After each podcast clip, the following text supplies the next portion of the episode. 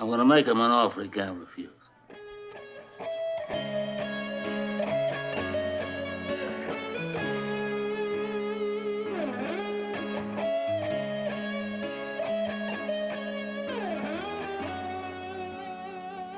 And uh, it's a good thing for you. You accepted this generous offer to join these guys for the show. And now it's time for the Draft Champions Fantasy Baseball Entertainment Podcast. Boom! It's a killer and no filler. Oh, hey, yeah, yeah, not that kind of killer. You know what I'm saying? So, here are your hosts the Canadian consigliere, Zach Wax, and the godfather of the National Fantasy Baseball Championship, the living legend himself, Mike the Mouth.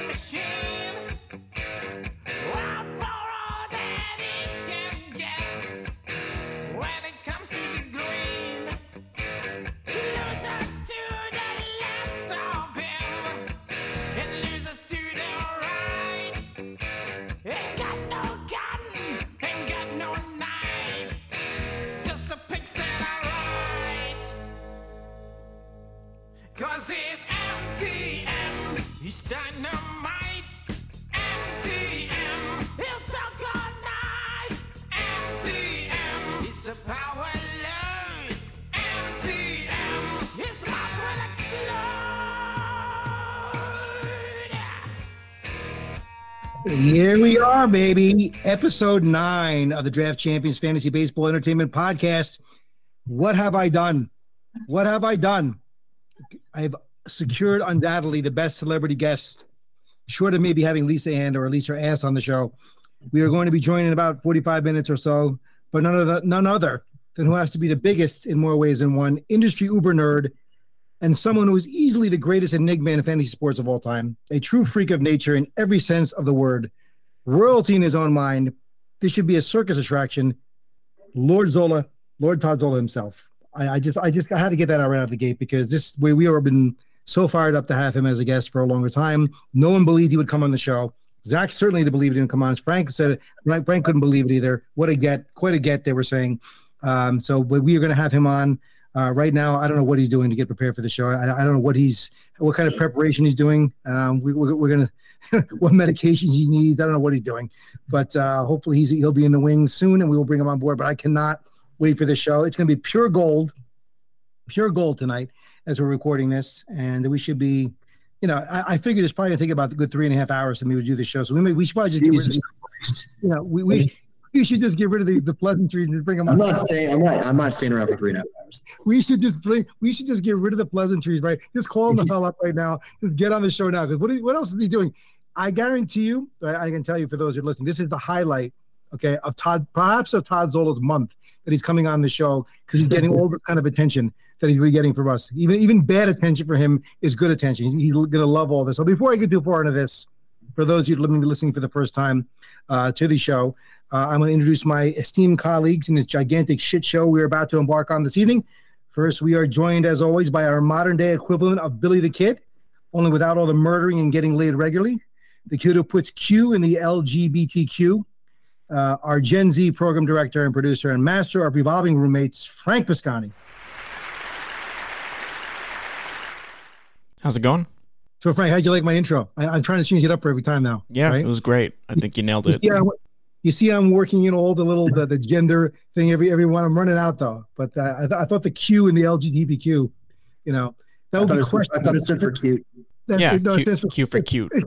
it That is stands it. for cute. Does the Q mean cute? Yeah, try that on your first date when you go out. Hey, I'm, I'm I I consider myself LGBTQ, and the Q stands for cute. See how long that lasts? My lines, my pickup lines are better than that. I hate to break the news to you. I so- bet you that would work depending on who you're on on the date with. Okay. Well, and of course, we have my Canadian co-host, my concierge, the master of slack and aggravating the piss out of me almost daily, Zach Wax. Zach, how are you? Great to be here for my last episode. and if all this works out the way I think it will tonight, I will either finally found your replacement or your service, Zola? yeah, or your services will no longer be needed due to the involuntary manslaughter charges I will be brought up on for causing Zola to stroke out on the air. So it could be one of the two things could happen, you know, for sure. Well, let's let's hope that does not happen. Why, why do you sound worse every episode you're on here? Frank, is it just me or did he sound like we're shit? He sounded like do something to sound better. Right know. now. I think you should stop this. Maybe I could like uh, put like some sort of like blanket on this microphone or something. Can you, can you like, no, seriously, is it just me and my age, Frank, or is it, is it me? uh, Is, is he hard to hear? No. let me try that's- something. Actually, let me let me try something. He's putting, for, for folks, for viewers, for the folks viewing, listening at home who can't view this, he's putting a bra, the equivalent of a bra. on top of No, the mic. it's, It's a Oh, face it's mask. a mask. It's a fa- it's a face mask. So it's face. is that going to help? I don't know. No, masks masks don't help. You know that. Oh, we'll we'll see. We'll see. Okay, but anyway, he will. uh Z- Zach says he's going somewhere he's not. So we had, but anyway, he's talking. But Zach now has officially bowed out of DC's. You know, How's this? Is this better? No, I don't know. I got all this. gra- Yeah, you- oh, oh, Is Frank's going to fix all he this post production, right, Frank? You're going to make him sound like amazing in post production, right? I will try. I will try my best. The things they put on poor Frank for the money he gets paid. How's this? It's like, Uh, is, is this better? Like, is this, like, it is there. is I actually, I think I actually found a function for a, a mask. Yeah, that's good. Looks like you put a gigantic condom over your freaking microphone. But I anyway, think this kind of looks like you've got some problems. Yeah. All right. I think I think it's actually working. Yo, I think this is actually working better. Well, he th- he like I said, he thinks this is his last down to use. I thought you quit. Yeah. You, the other big news is you. I heard you're you're quitting your pod. Is that correct? It you got bought out. Somebody bought it off me. It got bought out. Yeah. Who'd you who'd you, who'd you sell it to? Bjorn and the other dude. Who's the other guy? No, I don't. I sold it to Dean Carr. And I, I always got these people reaching out to me asking me about oh shit, who's the guy? Tommy Two Tone. What the hell's his name? Tommy. Who's this guy? This other guy. There's a fake guy. Yeah, I know who that is. Who is that guy? Who's that guy? He's an NFBC player. I'm not Oh, going to yeah. out him. I'm not going to dox he's not going to out him. No, he's he, he, he's a good player, and he's um. I think he might have an overall under his under his belt too. Okay, well, anyway, he he's asking, you know, he, he's you know asking about like characters on the show and you know if they're going to be on and like on. Yeah. He speaks for the people. Yeah. Okay. No, I speak for the people, Zach. Just get this right. I speak for the people. And again, if the people want to, there, there are plenty of just straight fantasy baseball pods, right? That they can go on and get fantasy baseball information, which will be on the show, by the way. If you're listening to the show right now and the fantasy baseball stuff, there's plenty of it. We are actually going to be reviewing in full the entire uh, 150, the first NFBC 150 DC of the year that was completed in full. Uh, that got completed uh, a couple weeks ago. Zach was in this draft. I was in this draft, and uh, rumor is it rumor has it that uh, both Paul Sporer and Justin Mason we are were you know wetting themselves uh, over my my draft. They they they was they, they no names on them. They were going by ADP, and they were running down the running down my draft, and they were just so excited about the team. And uh, they were crediting it to like people like Jenny Butler and Ryan Bloomfield and everything else. So I hate to burst their bubble. They're probably all upset now. They're going to find out it was my team that they love so much uh, when we get to that team. So we'll be reviewing that team and everybody uh, on that We'll have Zola's analysis of this draft and insights when we have them on there. We'll be naming names and touching on a ton of players uh, in the late rounds as well, and we will doing that. Uh, also, we will front and center. Uh, will be Todd on our guest appearance. You know, that's the reason why Ripley's Believe It or Ripley's Believe It or Not was created, having a, a guy like him on. We're going to talk about Zola's 2023 projections versus player outcomes, which uh, Zach did a little research on. So we're going to. He actually has an interesting comparison he found out by looking at some of the players in comparison to other um, uh, systems, and he compared them, and uh, some What are you surprising things were found out. Right? You said. Oh, you, you explained that, like I'd say, like kind of right. Well, you know, since you are on the show, why don't you uh, contribute a little bit and explain what exactly you did? We're just we're just looking at the projection systems, the four projection systems, his along with Steamer, the Bat, and ATC, and we're going to look at we're targeting specific players, ten players, and we're going to look at how the projection systems differ in their projections and um, compare that to their actual results and seeing, and we're going to discuss the helpfulness of each of these projection systems if there is any.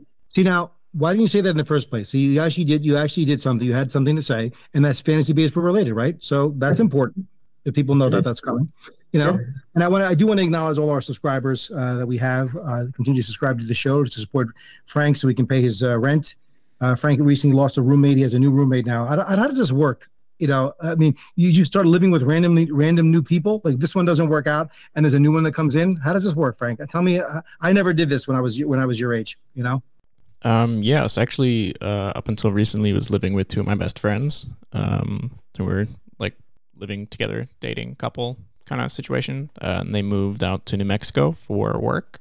And this was right around the time our lease ended. So when I renewed the lease, I found a new guy to live with in my apartment. So he just Do I moved in. need to ask the, the people that were living with? They were, it was all males living together. It was a male, female, and you. No, no, my friends uh, Sydney and Eli. So they were guys. one guy, one girl. Well, you That's couldn't tell. up. from Those, those are made up people, guaranteed. Sydney and Eli. Sydney and Eli. What? Those are real names. Yeah, those are like No, it's like no, come on. talk about talk about like when you went into General Neutral. You know, you don't At want to get least, try, someone at least try to make up. you name you named them Sydney or Eli. What happened? To, what happened to the good old days when you just named a guy a name, a person a name that you could tell who it was? You know, really. What I, happened with I don't that? think I've ever Frank, met a guy named Sydney or a woman named Eli. You've So never you made just- a guy named Sydney in your life. I don't think so. Not that I know of.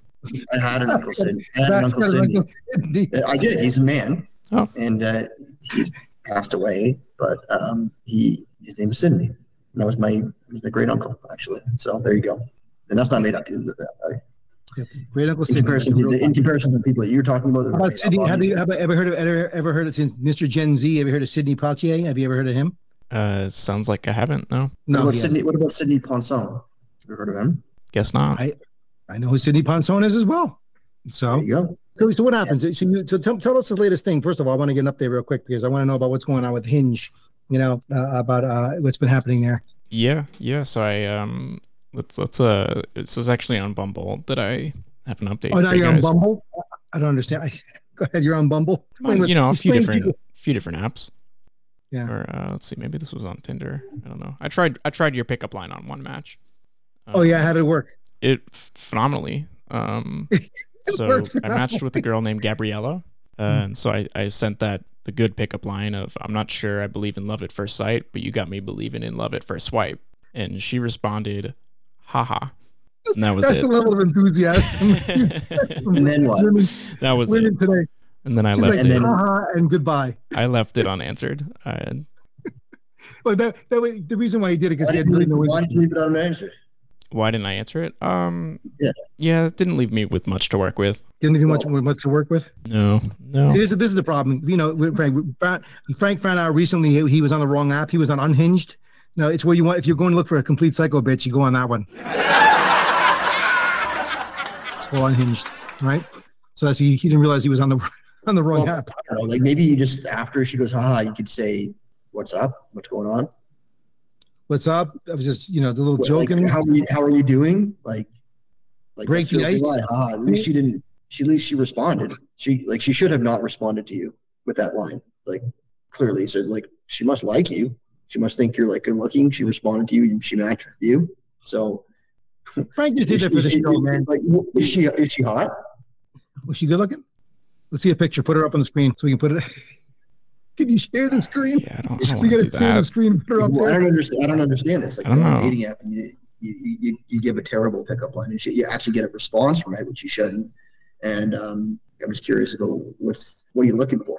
You just not looking to just want to be on the app and, and not and not close any deals here. More or less. You just want to be on the app. You just want to be part of the fun, but you don't actually. You actually, you Yeah, actually just I mean, don't- like truthfully, like I, I'm not using these apps uh all that you just wanna regularly. test So these I've, pickup uh, lines. It's like it's, it's a social experiment.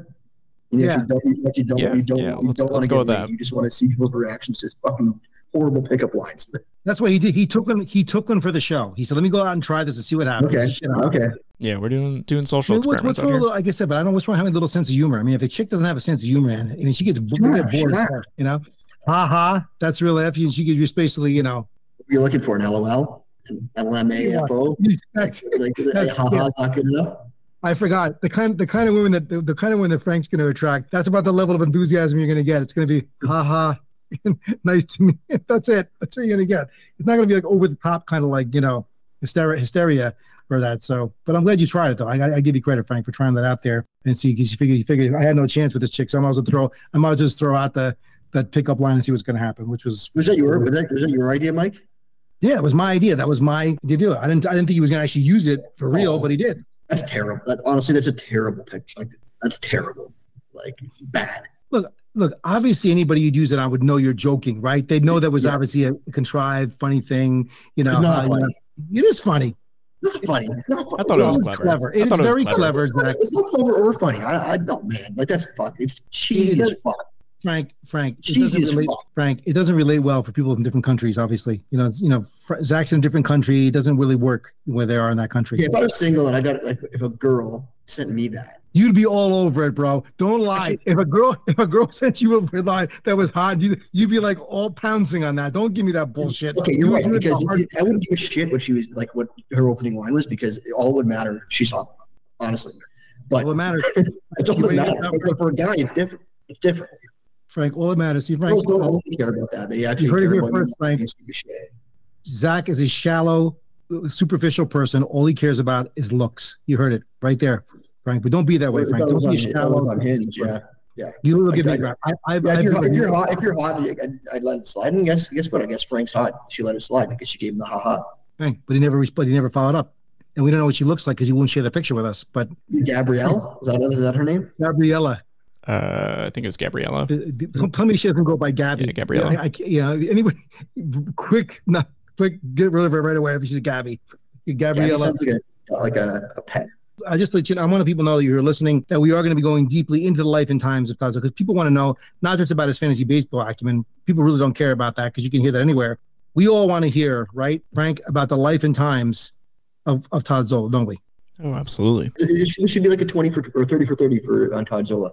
I think they should. So We should we should start thirty for thirties on fantasy analysts and then and just have that on the show. There's an idea. there's an idea. See now, see now you're thinking. Now we're gonna that's gonna throw the ball into uh, Frank's court with all the production value that we can do for that. Imagine imagine that doing Todd Zola early life and then Like this like, is your life in the early interview- years, interviewing like his like um his past girlfriends and friends in high school and grade school Wow. and teachers and you know all his teachers are dead by now. There's, there's none of his teachers are still alive. There's just no way that as old as old as age anybody that taught him. What, he, he can't be much different than you in age. How, old's Zola? He's got to be. We're Like, gonna find out. He's very protective of his age. Supposedly, we're gonna find out I how put old. him in his fifties. Probably in his fifties. No, he's not. So I know for a fact that Todd Zola is older than me by a few years, so he's got to be in his sixties. I would say early sixties. So All right. that's what my guess is going to be. If you let's guess before he's on the show, let's put a guess in over under sixty-two years old. Zach, Under. under Frank. Ooh. Um, I'll go. I'll go Everybody, under. everybody's old Frank. It doesn't matter. Like anybody, anybody over fucking thirties, like these guys old. He's an old guy. more or more or less, less. yeah. Yeah, I- I- over, Over over 40 40, is over nearly like dead. 40, 45. Yeah, over 40 is nearly Yeah. dead. That's for sure. Zach just cleared that threshold. Frank just Frank marvels every time I actually come on the show that I'm still alive. You can't, can you really you can't believe I've actually made it another friggin' month in my life there. So that's gonna. So write. Did you write those down? Did you put our guesses down? When we asked him his age. Did you say over, or under? we said 61. We said 62. So I'm saying, I th- I'm, I'm gonna I'm gonna go that he's right at 62 or over. so we'll set it at 61 and a half. That's what's going to be. You guys have the under, I have the over. Okay. Yep. And of course, we have my hilarious, ever popular fun facts feature, as read tonight by Todd Zola, who doesn't know this yet, but he will be doing a best of fun facts compilation featuring himself.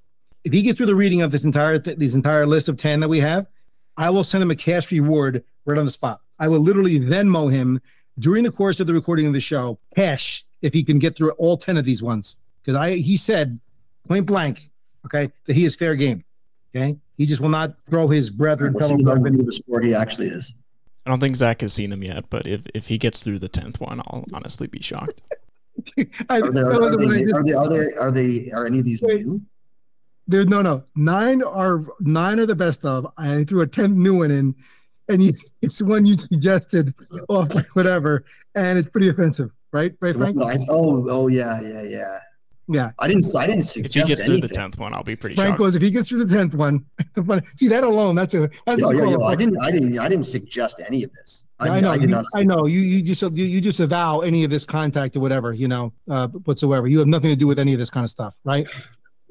I just. I just saying. I don't suggest. I didn't suggest any of it. But we're burying the lead. We forgot to talk about Frank's big win. We talked about this on the production pod. You know, if people don't know, if people- they're listening, our, our, our boy Wonder program director, uh, basically who I'm, I'm almost 10 times his age whatever I am at this point. You know, he basically, the first draft he ever did in the NFBC was some, uh, was a gladiator draft, right? 50 bucks, right? Lays on his, pretty much his life savings at the time, gets into this draft, right? And takes the fucking draft down. so the, he's one for one historically. He wins the gladiator league that we're in after we're all busting his chops because he's this kid on this draft, and we had a Zoom meeting, you know, afterwards. And poor poor Frank's sitting there taking it all in, and I hire him on the spot to be a program director for a project, this project here, you know, nine months ago, whatever, ten months ago, or whatever it was, and he takes down the. How did that feel to win that? What would you win? hundred bucks? Would you win for that for winning that thing? I think it was 250. Two hundred and fifty bucks He took down for doing that. That's like two weeks Yeah. salary for you. I'm telling you, that is amazing. And you took it down, and you're all excited. So he's all he's all strutting his stuff with his like he's with his with his with his feathers out like a peacock, and then he won the damn thing. Are you going to retire now? Are you gonna, are you going to do other drafts this year? Are you going to you going to bankroll it and use that money you won to win some to some other drafts? What are you gonna, Yeah, yeah, I gotta gotta parlay hell that, yeah. turn it into a, a DC team. what are you going to parlay into a 150 DC? Is that what you're going to do? I guess so. I guess that's what I can afford to to play now. Uh, well, I, I haven't paid you yet for this this production, so you'll have you'll have enough money to do for two DCs uh, once you do that. But you should get you got to get into one of the fast DCs that we do and keep up with it and be in with us. What do you think about that? Yeah, yeah. I mean, I'm looking to uh, spread my wings, get into a little bit more of the depths of the NFBC now that I'm. Uh, You know, you know that that you know women really find hot is when you're undefeated in draft champion dress. They really love that. So go back to Yeah, let me. Uh, I'll go update my uh, dating profile. one for one career, lifetime career winnings of three hundred fifty dollars in draft. Put that on your profile on Bumble or whatever the fuck it is out there. But uh, can't be a lot worse than what some of the things that are out there. But uh, but anyway, so that's the thing. Oh, and by the way, one of the reasons why I don't know if you know this, Zach. Well, one of the reasons why we we have Todd on the show is because uh, Sedler blew us off. He was the first person, Vlad Sedler, subscriber to the show at a discount, of course. You know, he the man who introduced me to you and uh, put me on the map, right, with you and brought you in and made you famous. Basically, he'd come to the point where he's just too important to come on the show. He's like, I, I say he and I quote, I appreciate the offer, but going to have to pass. I'm off the baseball grind entirely, in entirety until I start prepping for the draft guide in December. That was his. That was his. That was his line to me. That's fair. That's not fair. I think that's fair. That's not fair. That's a bullshit. Do we, do we, we don't have we need him on the show for his draft acumen. You, you, you could just come on here. You don't, what analysis of prep do you have to do to come on the spot? You don't. You know, he was supposed to come on last month and he was traveling to Prague. Yeah, this is what this is the kind of life I wish I had that I can just pick up whenever I want to and go to Prague for a couple weeks and I'm jet setting all over the country. This is what happens when you're like you are a freaking you know uh, billionaire. Well, you have billionaire money. When you're like a, what do you what do you call those uh, Russian oligarchs? You have all that kind of money. You don't got to worry about it, right, Zach? I mean, it would be great, but now we, we now we don't have him. He didn't come on the show, so he was the first one to snub it. So we got we upgraded. We got we did great. We got Zola on the show. So so you're totally done with your pod. You're never doing that anymore. Frank Nope. won the big thing. Zach Zach, we didn't talk about your big win, right? You, you, what was your biggest win from 2023? the biggest win you had in the NFBC? Was the uh, Mike the Midnight Madness? There it was, right? We drafted Everyone, right next. everyone, everyone was uh, saying uh, Bruce Jenner was going to win the whole thing, and like he had everyone had no chance. I think I was like 20 points behind in July. He was he had, he had a massive lead on everyone, but I took it down. You, you were in the 70s. He was in the 90s, and you took it Yeah. down, man. Yeah. It's not Bruce Jenner. It's Brian Jenner. Okay, Bruce Jenner is no more. Okay, Bruce Jenner is now. Oh yeah, is now right. Bruce Jenner is now Caitlyn Jenner. Okay, just to update you. my bad. We, we checked in with Frank. He didn't know who Bruce Jenner was. You know who Caitlyn Jenner is, but now now he knows. He, Bruce Jenner does not exist. not anymore. Right, Frank? You didn't know that. Didn't you guys ask me Yeah, last we did. episode Yeah, about yeah, we Bruce Jenner? he didn't know that, and then he now, now uh, we, we, Oh, okay. we took care Uh-huh. of that. That that goes back to my memory problems. Zach, I'm gonna pretty soon, Frank. I'm gonna forget who I am during the during the course of one of these shows. It's gonna happen. So the way the way it's going. But anyway, yeah, that's a nice big win. Would you win? What was that? Seven thousand bucks for that draft? I was? Six, six. I thought it was seven for first and one for second. No, they changed it. They did six and two now. Oh, they did six and two. So six thousand bucks is not bad for you know a little drunken fun at the end of the evening. You sat right next to me and took all the guys that I was on Yeah. that draft. And Yeah, he, that's right. I do. I do owe you. I do owe you. And he kept rubbing it in my and he kept rubbing it in my face. Like you want Gunnar Henderson? Oh goes- and I'll never forget the draft. He goes, okay, because he was doing it all night for the first few picks. And he goes, I'll let you have Lodolo, like like Lodolo, right? Thanks a lot. that was great. So he, he gets Acuna, he gets freaking like Gunnar Henderson, you know, it's whatever. And I get I get stuck with I got stuck with Lodolo, you know, whatever. So he, he didn't have the heart to do it to me anymore, which was hysterical because he purposely didn't take the number one pick, so I would take it and do all that stuff. So it was it was, but it was a lot of fun. That was with uh, the drunken Carter Gill and many other people that evening, and you beat meet the likes of Kremers. There's some big big names in that draft that you beat. Yeah. Um, Uh, Bob Kremers Tampering, in that one. tampering, tampering. Yeah. Who else was in that Um, league? Siege. Yeah, see, Siege. he, got, he got a nice little smackdown in that draft. Mark, and of course, Mark Winokur. is, uh, Mark four-time the four-time repeat champ, four times in a row, and he's wasted him. Yeah. Wasted Yeah. him. But guess what? Five times in a row, Jew champion in this league. That's all. Matters. yeah, you know, you, you It's, it's gonna, out. it's gonna be the mouth Jew Madness uh, next year. We're gonna re, we're gonna rename it after we've won it five years in a row. Do you think you let's see? Do you think I could get that by the NFBC? You have to listen to the MTM Jew Madness draft. If, if I if I could get that to go, man, I, I I believe me. What do you think, Frank? You think they'll ever let that? They'll never let that through. They'll never let that. I, I wouldn't be surprised. But that, that would be great. We should we, we have to. It's gotta be it's gotta be all Jews and me. That's the goal. Yeah. It's eleven. It's eleven Jews and one heathen. That's what's gotta be. Oh man, who can who can we get to be in that draft? Then? Come on, Frank. Frank, we gotta recruit. You, have, you have fucking no chance. You got all the Jews crunching numbers around you. You're just fucking grabbing like on uh, Kelvin Carroll. Let's let's think of any of the bad Jewish stereotypes we can use to further enrage people. Talking about money and, and hoarding cash and being to get. Let's see what else we can do to piss people off that we started talking about. But there are plenty. And we, and, West friggin' Zola's going to come out. I think he's Jewish too, right? He is a Jew. Yeah, I actually was listening one time. I was surprised. He got me off guard on this one. He was talking about it or something. He's talking about something about I don't know. You got to ask him if he was bar mitzvah when he, he asked about that whole Ask thing. me if he was circumcised. Even better. Do we need that? Do we need that visual? we don't even need that. But I'm just, I, I'm telling you, the Midnight Madness draft is going to be now the Jew MTM Jew Madness draft. It's going to be me and 11 Jew, Jewish people, Jewish and analysts in the draft. Frank, you see Frank, what you know what Frank is doing right now? He's making your notes. Do not put this in sizzle reel. It's not going in. Not going in. Oh, Oh, yeah, man. look. And then, of course, to top it all off, then Frank, you know, uh, unceremoniously with his big mouth. What are you talking about? Was he talking about Judge and the Yankees? And so, and pissed off like freaking who did you who did you piss off? You pissed off Fish, right? Our, our, biggest subscriber, you know, who basically the John Fish special was created. The guy was paying thirty bucks a month for this subscription, something like that, for a, for a subscription to our show. And what does he do? Go ahead, Frank. Tell us what you did. Uh, so I said that because Donaldson, Josh Donaldson, was on the Brewers, I was rooting against them in the uh, what was that, the wild card round. So uh, Mr. John Fish canceled his big subscription to our website and downgraded to the regular monthly subscription because he's a he's a Brewers fan, and you you, had to piss him off. That was Yeah. great, you know. And guess who followed suit not too long ago? You had, you had Phil, Phil Dussault. Okay, also, you, you, it made him realize that he's paying. He was paying. He was helping us out by paying. well, what, that that was a few months yeah, ago. I'm, I'm. I'm trying to tie the two of them together, to make you feel worse. What I'm trying to do. Yeah, you're right. See, The, the worst part about it, though, is that uh, really I should have been rooting for the Brewers because Josh Donaldson versus Aaron Hicks World Series would have Yeah, been awesome. uh, that's As a Yankees fan, that would have been torturous. torturous as a Yankees fan. Yeah, that 82, that 82 and 80 series wasn't toward that series season. You know, I don't know what's going to happen, but that was uh, that was I mean, Donald Donaldson versus Hicks in the World Series would have just been like any, any, look, any, any idiot knew they should never have got got Donaldson there and everything else. So I, like I said, I don't know why you're getting all whatever. Who signed the idiot in the first place and gave him that kind of money? Which is, which is more, any anybody knows anything about analytics knew that he was going down and he shouldn't have, uh, shouldn't have uh, signed him anyway. So you can't complain too much about that. With that, we do have uh, Zola. oh, he's on the way. Look, he came. Look at that. Two minutes before we wanted to come on there. So this is gonna be perfect timing to take the break. We'll do the outro of Mar some music, and then we will come back and, uh, with our intro, and we will bring him on, the one, the only Lord Zola, for I don't know how long, but what how long it's going to take. Stick with us.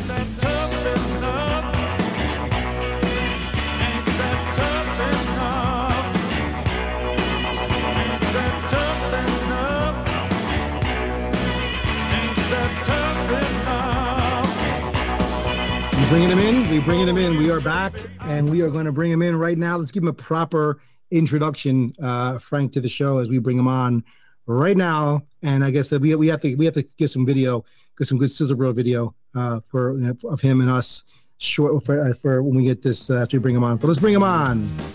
Just a gigolo, and everywhere I go, people know the part I'm playing. Is there going to be some intro Frank, at this point? Dance, selling each romance. There he.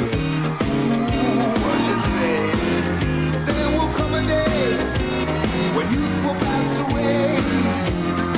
What will they say about me when the end comes? All right, we are back, and it gives me my great pleasure to introduce one of the greatest fantasy baseball minds and worst physiques of all time. A man who was born a poor black child of Jewish parents, who's worked his way out of the gutter of Massachusetts into the sewers of Massachusetts. A man we have on this show not only for his extensive fantasy baseball acumen, but out of sheer curiosity of what really goes on in his day-to-day life. The job of the head of Masters Ball in that he has incredible mental powers. Just in case you thought I was insinuating something else, which of course I was. Here he is in the flesh, and already more than we care to see of it, Lord Todd Zola himself. Present to you my spy in the Ministry of Defense? Fat bastard. I well, wearing you know wearing my Pat McAfee muscle shirt, you know. That's your Pat McAfee. Look, can we ask you a favor? Can we ask you to take off? Can you do like no shirt on so we can like, we can just compare? Like I'll take my shirt off and you have your shirt off, and then we can put that out just as like a little you know, sizzle reel for everybody to see. No, uh, No, no. I'm, do I look like Bert Kreischer? No, I'm good. he's good. How much money would it take to pay you? Like we'll do this without the show. I'll have a stack of money. It's like how much money will it take to get Todd to take his shirt off for the show? Well, I just heard the words head gasket from my mechanic, so a lot less than it would have a week ago. Yeah. So, see, look, see, when that, that's an expensive repair uh, for anybody. Yeah, about yeah. I know. Yeah. So why, why don't you just get like a new car, man? You could just like you could just get a lease for like a hundred one ninety nine a month. Get like a Kia or something like that, and do that. I would if I could, but I can't, so I didn't. Yeah, Nah, I just, uh, yeah, the, the life of a of a freelance fantasy writer is not as luxurious as it's made out to be. yes. So uh, so that so you- so you're saying you do this full time, and then that's why you hundred percent, and that's why you can afford those snappy curtains behind you. You know, you even get a virtual background behind you of, of any sort. I could, I think I could drum up the RotoWire background. I, that's about it. Though. that. Yeah, I, I mean, I could open them. You can see the beautiful streets of downtown Milford, Massachusetts. We were, we were we were always wondering where the hell you lived because there's always Zach was always commenting. It always sounds like there's a war zone. Like they shoot. There's like police cars, ambulances shooting. Yeah, yeah. There's a fire station, kitty corner. There's a hospital about a half mile down the road, and the police station is about quarter mile as well. Yeah, so yeah, I- it it it, it get good practice for when I go to New York for Tout Wars, the to be able to sleep at night. So yeah, Basically, you li- like you living like in Sim City. Like no, it, it, it's actually pretty quiet now. I promise there'll be a you got, like, siren. Joking. It's like there's a fire station, police station. You got like a Legoland or whatever. Yeah, I mean, I used to live on Mount Pleasant Street in a in a residential part of a residential house, and Mount Pleasant Street, and there were birds chirping and squirrels running around, and it was These all were all, nice. these were all inside his house, by the way, at the time, Yeah. not outside. Oh, Yeah. it's yeah, pretty well. There was some. There were some. Uh, they had a no screen door, so I had to have a mesh. So yeah, I had some visitors. But yeah, now I'm on Main Street, and I get horns, horns honking, and motorcycles. It's, I'm not. I'm no George Carlin, but there's a routine in there somewhere. So look, you you are like, uh, and I, I'm I'm gonna give his I'm gonna read his bio that he actually took the time to write. But so you are actually like in Massachusetts right now, or are you in Connecticut right now? No, I'm, I'm born and bred Massachusetts. Spent a few years in Ohio, going to undergrad, but I've been in Massachusetts the whole time. Ever before, after, and during. All right, during. Well, we- and by the way, we we, we brought we brought uh, Todd into Just a Gigolo, the 1980s rendition by David Lee Roth, uh, and uh, and we had a just so you know our, our clueless Gen Z program director uh, Frank Piscani. Uh, basically, did not know who David Lee Roth was. I had to let you know that when I was trying to look up this this. by the by the look of the video I'm looking at, he probably wasn't born.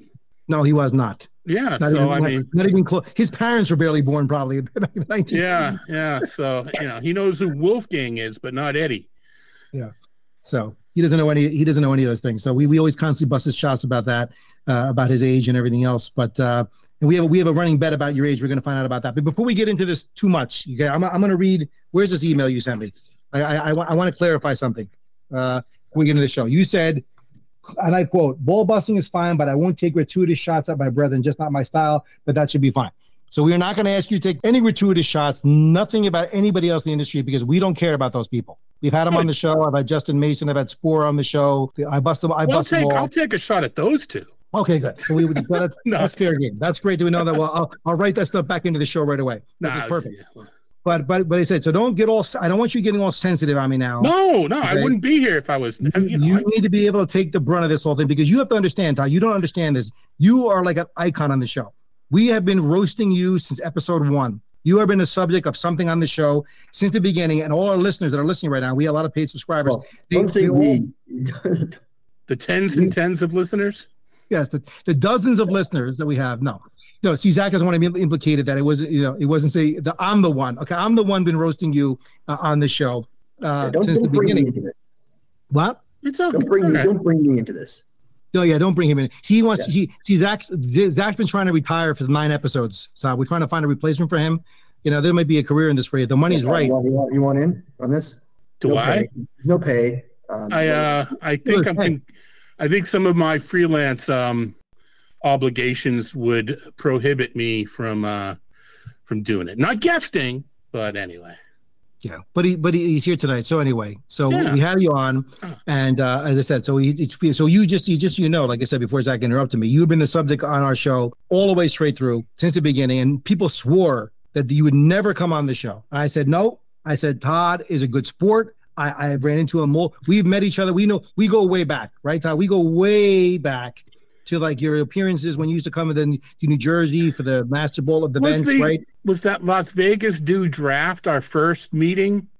The guy who kept timing out and we just had more fun in the chat room than we did during the draft. Was that sort of our first that may have been our first kind of get to know each other. Well, which which draft was that? Was it in Vegas? No, it was online. Okay. and remember the, the guy kept timing out.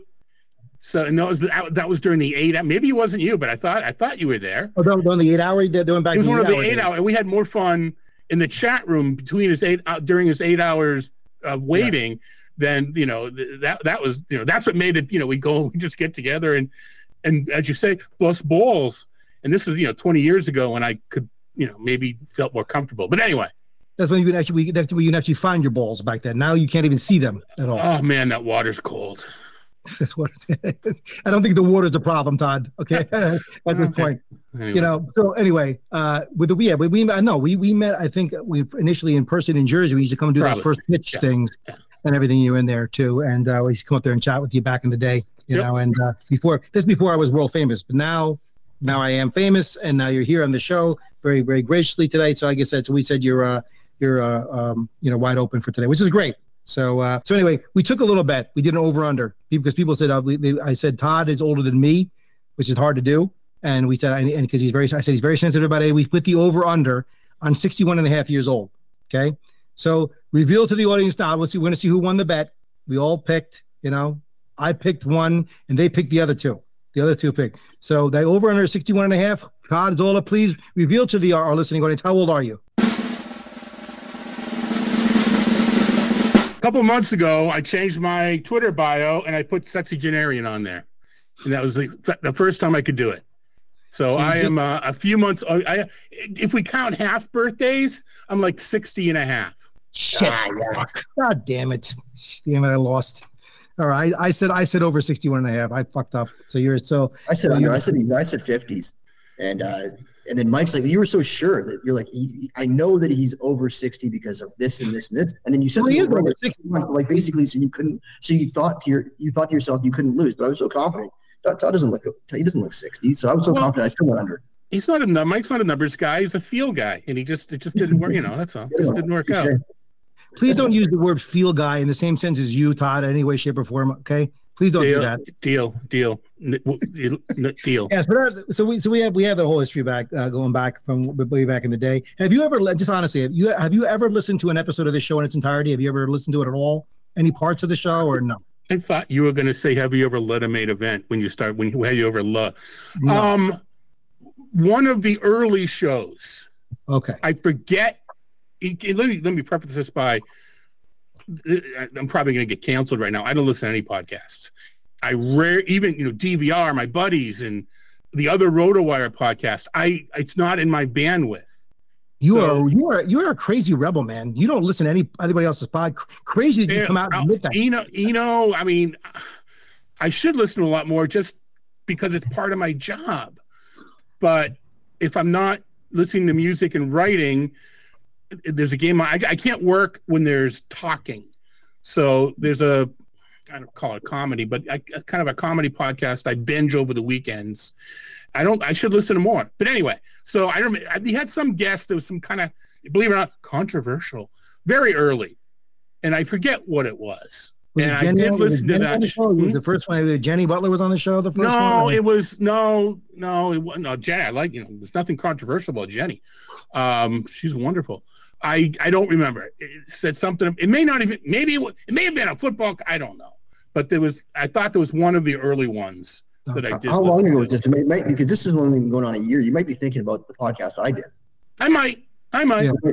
Because you were the first. You were the first guest. I don't know if you remember. You were the first ever guest. I heard that. I heard you. Zach was telling me how when he was young and wet behind the ears, that you had to, you had to, you had to give him a little beat down and straighten him out for being too too offensive and nasty and everything else. I, I've since refined him since when when- since I came on his show and everything else and worked him out. But he told me you you you, you had to set him straight in the beginning. Zach, why don't you tell that story real quick about what he what he did? You were like, what was happening at that time? You were telling me the story oh in the God, he probably doesn't even remember. I don't. Um, no, I was. Did you say significant? Go ahead. You're you're you're making it sound like more than it was.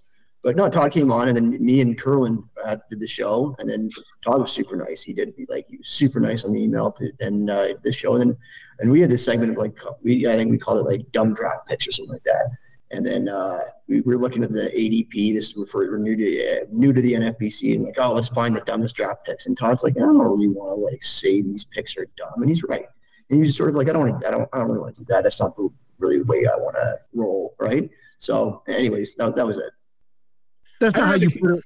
I don't have the cachet to call picks dumb. Mike knows that. Yeah. Well, you didn't. yeah, First of all, Todd, that's not the way he put it in the production show. He says he said you like you like demanded the recording to be stopped, and you like you schooled the two of them saying No. that, I will not be, b- b- bash on people. I will not. And you straightened him out. That's what he said. The whole thing. And he had you you were, you Well, were it, going to wasn't, it wasn't. It wasn't that extreme. You were going to storm the you were gonna telephone game. off. You were going to storm off the pod, and you were not going to. Yeah, that- that's me. Definitely did not say that. It was not that extreme. Okay, so so anyway, the but Yeah. the funny thing is, is how this all came to fruition. It's like I said, like I got to get because that we were talking about this before you came on. Is that Sedler you know, stood us up, so you're like a fill-in and whatever. He didn't do the show. Uh, he blew us off here, you know, and, and I don't know why he did. You know, he, he's he's responsible for me being on Twitter. He's responsible for meeting Zach in the first place, and then making Zach famous, and then he doesn't even come on our fucking show. So he doesn't do that. So you see, he, he bowed out, made some bullshit excuses. So look, I gotta go. I gotta I gotta top Sedler somehow. And and there's only one person in the whole industry that could probably top Vlad Sedler. It's got to be Zola, right? And no one believed he would do it. So I sent you this email, and we're night people, and you responded back right away. And I said, do me a favor, you know, do a little bio, right? Write a little bio for himself. So I asked him a little. So he writes me this bio. I, uh, so that was the bio I read. Uh, so Frank, have all the things chewed up for this as we read, but this is what Todd sends me back as a bio. And I know he's trying to be funny in this, but it, this is what he wrote. And I'm but because you took the time, Todd, so I'm going to read the bio. So this is what Todd. This is Todd's real bio. So Todd is the principal owner of Masters Ball, as well as a contributor to RotoWire, ESPN, and the host on SiriusXM Fantasy and MLB Network Radio. He's affectionately known in the industry as Lord Zola. Todd claims the moniker was bestowed upon him by Matthew Berry. But the truth is, whenever Todd shows up at live events, everyone said, Oh Lord, we don't have enough snacks.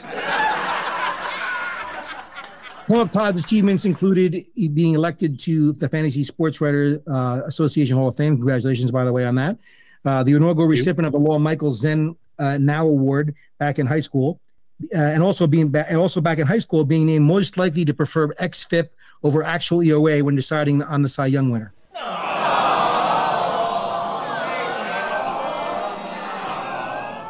Uh, Todd has been doing this for a long time. He doesn't like to talk about his age, but his big break came when he discovered an increased spin rate on David's four seam rock throw right before his big matchup with Goliath. Todd has played in too many leagues to count and has won far too to mention, uh, far too few to mention. In typical fashion, his greatest victory was in a free contest with almost no, as many competitors as the NFBC main event, finishing ahead of 314 other fantasy baseball content producers when winning the Great Fantasy Baseball Invitation Invitational in 2019.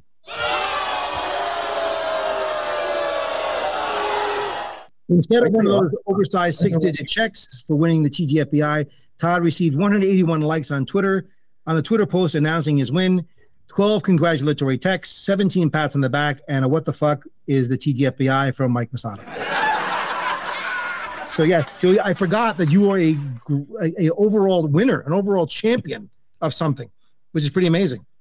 It is pretty amazing. It's of something. It is pretty amazing. So that was uh it was a fun run, but it wasn't the main event. But I mean, I I you know, proud of it. Just didn't get paid, but that's good. That's the Well, how many how many people actually was it was a 15 team league? How many people were actually were by the end of the year were actually playing this league out? How many people were dead play teams in the league you won? I didn't count. I know there's a you know a controversy. There's still a lot of talk about it. Are there people that give up? Absolutely. Are there people that give up the NFBC? Damn straight they do. So Oh, really? I- oh yeah. in the main in the main event, there's most of the most. the- the- How many people you think give up on their main event teams? I- that they play I, more more than people are willing to admit. So you've done some you've done some analysis on this. You actually go look and see how. many I haven't been in the main event for several years. So, so therefore, you can talk about it intelligently because you have never been on the main event. Yeah, I, I do ha- I, I do follow it. I know people, and the uh, there are people that don't play it out to the end. So you think that a few people, maybe one or two. I don't Um, know. I don't. I don't know. I'm not, I don't want to compare. I would. I'm going to say more than more than people, more than people might feel is right. Okay, Zach, proportionally in TGFBI, how many people would you say have, have 304? If there's 314 contestants in the TGFBI, Zach, how many people do not play out the, the teams or make moves or care about their teams? Zach, Well, it's, it's a lot more in the TGFBI that just give up. It's obvious. But but to Todd's point, he's right. People people do give up in the main event. And I've tracked the FAAB, and uh, like I see people. Like several several teams haven't done FAAB since like halfway through the year. Are there more in TGFBI than FBC? Yeah, but I don't. You know, th- uh, hope. You know, You heard it here first on the Draft Champions Fantasy Baseball and Time podcast. Todd Zola is saying that the TGFBI is a bullshit competition. I where didn't say that. I didn't that was- say that at all. So, so I am a master of putting at all. words in people's mouths. Todd, okay, so just you have to go. That you have to know that already. I know, Right? no already. I, I you said we've go back a long way. No, I've never said that. I, I it is a solid competition. It does really good things for the industry. Do too many people give up? Yeah, too many people give up. We've been called out on it, and I'd like to think that it's improved the past year or two. Yes, you'd like to think that. So I'd first like of all, big question is why? So after all the years we go, all, all we go way back. Why are you not following me on Twitter? I, I notice I follow you, but you have not yet followed me on X or Twitter, whatever the hell you call it, that is a big problem. That is that is not good. Why why would you not follow me? Because you don't like my posts. What is it? I I haven't followed. I haven't added anybody for a long time. Mainly, it has a lot to do with, and I'll be honest, it has a lot to do with when I first started following people. I followed like everybody, and the people I kind of cared about, not so much, you know, I, the tweets I cared about got so diluted that I missed them. So I kind of, at some point, I just stopped following anybody, and maybe I should go back and think about another handful to add Yeah, I think it But, might be time. You know, you want to get Zach on there and Frank. especially because you know no one tweets anymore so i got i'm following people that don't tweet anymore it's just it's it's uh i say some dumb things that don't get any comments where i used to get railed on Well, I've, I've made I've made comments on some of the dumb things you tweeted I know, on I, before. but I don't not Yeah. not nearly as many. So yeah, no, you are right, and I I think it is time that I reassess my follower list because that's I mean it was, you know, a, a few years ago at this point. It's like I, I really he tweet he tweeted that I didn't see it, and uh, I probably should I probably should get rid of a bunch of people, and I think we should. and add go through and add some people. So I think you should Yeah. get rid of Mason and Sporer right off the top. They got to go. Gone. Get rid Sporer of hasn't po- I I wanted to make sure he was around. I haven't seen him post for. His wife, his wife posts everything for him. She she doesn't let him talk much anymore. I don't She- she- follow her, you know, because she You know. came after, you know. So you don't want to do that. But you should definitely be, you know, find Zach, Frank, myself. You know, come on. Now that we're all buddies now, and we're gonna be lifelong No, friends. we'll do, Positive. we'll do, we'll do. You should do that. At least you could do. But okay, so look, people really want to know. We, we we're going to get to the baseball stuff. I we, we sent you the draft board uh, of the the first full 150 DC. It's going to be up on the screen a little while. We, we're a very advanced thing, Todd. You don't have to even look at your own screen or on the side there. It'll all be right in front of us, so you can see it all. Uh, in a little while, we're going to analyze that draft, look, look at all the great picks that were made, and get your commentary and some things. And, and uh, Zach's also did some interesting analysis of your uh, 23 23 uh, projections, right? And how they and how they actually uh, performed, which I'll go over that with you. But we want to know a little bit about your life. You're you're an enigma. People want to know about you as a person. Tell us a little bit about your life that no one knows about. Like how did you how did you start out? You know, you know your your, your early days. You know, we want to get into your your personal life, all the intimate details, that kind of stuff like that. And then I so you you say what you're going to say, and then I'm going to interject some things as we go along. I want to really find out some things that people no one knows about you. What uh, tell a little bit about yourself. All right. Well, I had no intentions of doing this for a living. I got into it as a fan, fantasy that is, in the late '80s while I was in grad chemistry, uh, graduate school for chemistry. I was going to cure cancer. I was going to solve, you know, cure all these diseases and, and such. Um, and I was in science. I was in biotech for I don't know how many years. I include my my my graduate training and teaching at the time took a little longer because I was teaching at the time to make a little extra coin so I could afford head gasket jobs in my cheap cars back in the day. But then um, around, so I, I, I was doing part time with Masters Ball and some other places since '97. But 2010 um, was relieved from my high tech job in Cambridge by a company that I didn't know at the time was in the process of being sued. So it's probably not a bad thing. Well, what, Did what, did you, do- what did you do there that caused the company to be sued? What, was, I, what did uh, you do? I Exactly. I got caught using their computers for fantasy baseball purposes. No. Um, well, well, first of all, we're screw- you're, you're going through all the boring shit. Okay, we Okay. all know about whatever. I want to I want to know about your younger years. What happened? What, what, where, how did it all start? You know, with you, with you when you were, were you like, wh- what was you like, like in school, grade school, high school? What happened with you during that period of time that forced you to become the, the person you are today, doing what you're doing for a living right now? Like, what, where did, where did we, where did we skew off into this whole spot where you are now in life? In terms of, you know, you you, you went to school, you got an advanced education, you're going to do all these different things. You could have made a fortune as a college professor potentially, all these benefits, everything else like that. But what hell happened? What the hell happened in your early years? You know, do you have brothers and sisters? Do you have friends? Did you ever were you married? Did you have girlfriends, boyfriend, whatever? I, we know nothing of this stuff. No one knows any about your early life. Tell us about yeah, this. and there's a re- reason for that. No, I mean, high school was, you know, regular. I mean, same old high. I was a, a heavy, believe it or not, I, I was a chubby kid in high school, no self esteem, not very good in the dating dating scene. Uh, thought I was too cool to dance, and you know, didn't you know the blah blah blah. Got a little more confidence in college for whatever reason. I don't know why. I think in high school, I was trying to be people, a person that I wasn't to impress, you know, any male, female, whatever. Okay, let's, do another over under right now. Over under three times the number of times Todd got laid in college. Right? Don't want to say anything. Over under Zach, Frank, num- three times over under number of times Todd got laid in college. What will you say, Zach? Because he busted out, like you said, you heard him. He busted out and started sowing his oats in college. So he was going all going crazy out there, you know, going full, you know, rerun in college, the white version of rerun in college, right? You don't even don't even know that reference. They, they you know the reference, Todd. They don't know the reference of that show out there. So, what do you think? Over under, Zach? What do you say? We'll go over. O- Over, Frank. I'm gonna follow Zach again. I'm, I'm I believe in Todd. Look at this. So I got I got to say three. I'll go under. Zach, Todd, let us know. He's trying. He's trying to calculate and remember. Like, does that count? You know what? I'm going to say it's a push. A push.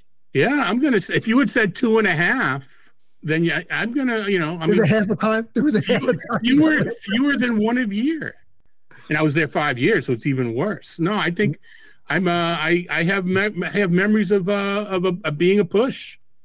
Three. So you're saying three Yeah, times? yeah, I'm- yeah, I'm, I'm, I'm not, you know, not the, uh, not the Don Juan people think I am. Hey, but look, hey Todd, look, the fact that you there was even an, a positive number that you just mentioned right now, Well, the- right, right now it's sending shockwaves through the fantasy world. That there, there was actually we found out that that that, that, Zola himself got laid at Well- least as far as he can recollect because he probably forgot it sometimes, right? Well, the funny thing is, I don't think anybody from my college is listening, but they're like, "Who were they?" Because they, um, whatever reason, my my my partners, if you will, you know, didn't want to go up to the mountaintop and say, "I just jumped on Zola." So, uh, Anyway, Right now, if this gets out, there's women that are going to hear this show and go, "Oh shit, he just said. Go, no, no, don't say any No, names, yeah. please, No. God, please. I'm not going to say to my defense because I mean, you know, it's not to my defense. I went to a a uh, technical school where the ratio was six to one guys to girls. So doing by math, if I went to a normal school, I may have actually hit 18. Well, yeah, truthfully, actually, uh, that that, that makes the number even more spectacular. You know, Yeah, that's what you- you- I, I, but God, I, I'm going to tell you, God only knows what those women look like. I, I can only imagine. Can only imagine. My poor son just graduated not too long for NJIT in New Jersey, you know, technical school, and I'm walking around again. I, I felt sorry for the poor kid. He's a good-looking kid. He's in computers, and I'm looking around, going, "Oh my God, this is what this is what you have to choose from." The ratio is about the same thing at that at that university. I would So- say the um the ranking is probably equal to the number if you're if you're grading the uh and you know listen I mean whatever All right, so, so, they, they weren't they weren't getting uh, you know they weren't getting uh Fabio with me on the other end so Todd of the Fabio of fantasy sports. There is a new thing. So, Zach, did you want to say something? Do you want to add something? I think you feel you want to do. You wanted to say something about this. No, He's just trying to. yeah, trying he's- to he, he can't believe that it's that it's that it's He's to get that- that, uh, yeah Zach's sitting there trying he's to gonna get hire a PI to find out who they were He's trying to get the visual out of his head I right feel like now. uh, I feel like we're in Major League the movie, and you're like the color commentator. I'm just I'm just the guy drinking, and like he's like, "You got anything to say?" I'm like, "Nope." Nope. Nothing to add to that. So, so anyway, so, so, so out of all these these, these college concrete, there, was- there was never like a serious long term relationship. You never like where you're going to get married, maybe you you were married, you broke someone's heart. What happened? this is kind of kind of you know the story of my life. I never wanted to mess up such a good friendship. You know how many of those females I'm now friends with now? Are they, friends with benefits? Like you can go back to and say, look, no, I I, mean, want to. I, I really, you know, we get along great. We hang out. We do everything but. And I don't want to make that next step because I value your friendship too much. Frank got the number right. You all get the, you know, how many of those girls eat, fa- you know, how many Facebook, Twitter, none. You know, so it's like, well, what was I like thinking of? I'm not going to be friends with these women for the next 50 years. Just if they say no and they hate you for it, you'll find someone else to say no to that'll say no to you. So I just didn't, I didn't have the confidence. I lacked the self esteem. And I think you see, I think, and I, I think that kind of, I'm not the most confident fantasy player. We'll it, you know, we'll put it, you know, I, I even now, I, uh, I don't have the, the, the to take the chances or whatever. So, uh, can I can I can I be your come your life co- Todd? I want to become your life coach. Okay, Oh, you're still you're still Oh. you're selling yourself short. Look, hang. Let me let me coach you for a while. I'll get you out there, man. You got to you know you can't you can't live this life all by yourself, man. At this age, you got you have a don't you have a lot to offer some woman? Don't you think you have a lot to offer on some level? There's there's there's someone for everyone. Okay. Oh, I, You- you I understand all this stuff, and you know, yeah. I mean, there's uh, there's there's there's more, more important things that we can talk about. Well, I mean, you know, I mean, look, you can go to, you can go. I mean, when you you, you don't go out, you haven't been out to Vegas. You know, you can go out there, and you know that's you know easy to find out there. But I think you run into something you don't want out there. Go to that I've been to Vegas like 50 times. I just haven't been for the past five or six years. You never went the Tom Kessenich route. You know, when you were out there, basically, you just went. You just basically kept it kept it close to the vest out there. And, and everybody, everybody listening knows what I'm talking about. that's that's out there when you go out to Vegas. It's like I- common knowledge. I went I went to Vegas for the events, not for Vegas. So not for Vegas. Yeah. So, what do you do for fun? What, what, what, what's your idea of doing something that's fun and you know that kind of thing? Um, but well, going going to ball games, and I don't have a lot of chances to do so. But I try to make a, a point of during the All Star break. I go to the Cape Cod League, see some games there. Uh, we got first pitch Arizona coming up. We see some games there. Um, I you know I spend most of my time by myself. So when I you know I kind of alluded to it earlier. Uh, free plug, free free plug. I don't think it, whatever. I there's a syndicated radio show that I listen to, Bob and Tom, and I just I, I enjoy listening to them. But I, I I have family in the area. I don't see them enough, but I enjoy hanging out with them. They've all got Yeah, yeah, bro, yeah, brothers and sisters. What do you uh, brothers way out in in Portland, Oregon. Is he also named Todd? Because uh, there's this whole big confusion. Thanks to uh, thanks to somebody on on, on this uh, on this podcast right now. You know, pro- prodding the other Todd Zola, which prompted Todd this Todd Zola the email me going, "What's going on?" He thought it was a joke. Like, I- I no, really- I- yeah, no, well, no, it's just when I hadn't hear back from you. Like, so am I being bumped for the other Todd? Um, yes, and I have a sister that's in Bellingham with uh, some family here, so I, I, I do I don't see them enough. But um, I that and I honestly I don't I mean I don't get out much anymore. The, I, there was a time where back in my 20s and 30s I was either at a um, uh, uh, seeing some some friends and bands play out, or the the local when the comedy boom in Boston in the in the eighties. I was uh, jumped between a couple of the uh, the, the the bigger comedy places, uh, bigger comedy shows. Not performing, just listening, just sitting in the stands, sitting in the stands, sitting in the uh, sitting. In, I did go on stage once in college though, and, and did stand up. Believe it or not. Yeah, how, Um, and, I, and we- can tell that, that it was a short-lived career, but that was your your bio you wrote there. That, that didn't last too long afterwards, right? Your comedy career. You actually got in front of an audience of people. That's got to be the hardest thing to stand up comedy in front of people looking at you like that, and you know, and you did it. it i surprised i mean there was a there was supposed to be a um a contest and uh, only two of us tried out so we both got it. And i the trial was like first semester and then the the actual show was like months later and i got forgotten you know forgotten that i tried out.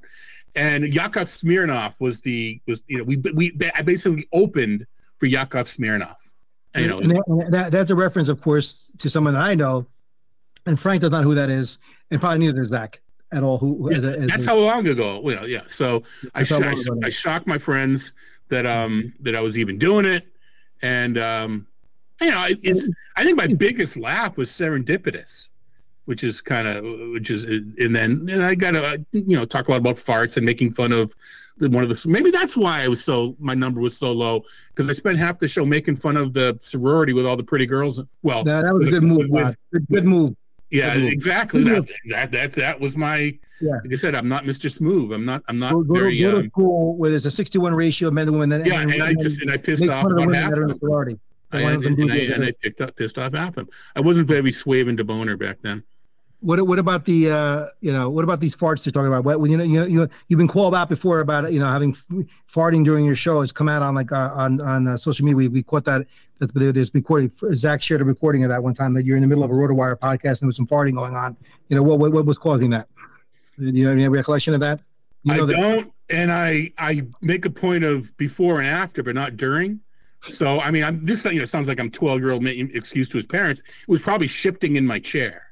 Yeah, because- Zach. Zach, you you you you have, we have to roll. We should have rolled. We should have the tape. I ready. honestly, I mean, if it was, I was so involved because my analysis was so intelligent and and and and, and next level that I didn't even realize what I was doing. I think it just adds to the legend, anyways. I think it's a good thing. Um, I mean, I, I'm at the age. You know, I could, I, I could admit that I like REO Speedwagon. I can admit that I fart. I mean, I'm at that age now. You know, I mean, it's, it's, it's. It just it, Once you get to a it- certain point, you know. Okay, we, we are here with the, the we are here for people just joining us. like when a radio broadcast, we are here with the, with the late great Todd Zola talking about his very sad and, um, and eventful life as we're going along here. So first, of all, okay, so you figure you spent all this time alone, right? I, next next question, what's your, what's your favorite porn site, and how many hours a day on average do you spend on porn sites? Um, What'd you say? there's just I, too many to, to be a favorite. Too many I to be your mean. You know, I mean, I I can't, I can't, I don't want to piss, you know, this one off and, and not recognize that one. Yeah, you don't Let's- lose. The, spot- you don't want to lose the RotoWire sponsors. let's say kind of like earlier answer um not not zero but fewer than people think Okay, so so let's go. Then let's go. Let's go before internet. Then, okay. When, when, when you what was your favorite dirty magazine back in the day? Was it like something mainstream like Playboy or Penthouse or Hustler, You or know did you go with, I with something more exotic? Was it like Wee or Swank or Beaver Hunt? What'd you go for back in the day? i was just at the age where videotapes came in i didn't i mean i would you know you know i'm remembering one of my jobs many many jobs was like cleaning out apartments once once they're you know people moving out and we would always find pile like under the bed and the closet piles and piles of magazines, and that was probably my introduction. And I don't even remember the names, um, but yeah, I mean, I was kind of at the age where just as videotapes started to come into fruition. So I mean, people out there like Zola's talking about every you all do it. You think you invented it. So don't think I'm the only one that you know. Don't you don't have to defend yourself. I'm not Todd. the only You- one You don't. uh, you don't have to defend yourself. I was saying People- the only one whose laptop, you know, is is out is off limits for any. But you can look at my computer, but just stay away from my laptop. look, everybody, everybody listening to the show right now, okay, does does all these things I'm talking about. That's that's what that's what But people some, that of, are. but some of them have- do it with other people.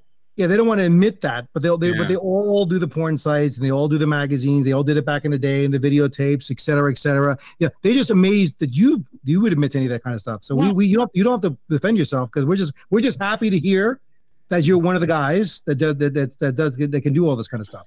I'm so old that porn is now free and it costs money for water. I mean, back in the day, it was the you know, it was water was free and it cost money for That's a good porn. point. Guys You know? thought about this. You know, Yeah. it's it's, it's uh, anyway. So look, you, you, first of all, what is the craziest thing, sex thing you ever did with a woman? Okay, you don't have to. You you don't have to give name names. We mind you, you you'll have to talk top Zach's iguana incident, which we're going to discuss more later. Was- But was it, could you could you think of anything kind of crazy? Well, Did you I mean, When you're in single do with a digits, there's nothing crazy. There's you know? nothing you did?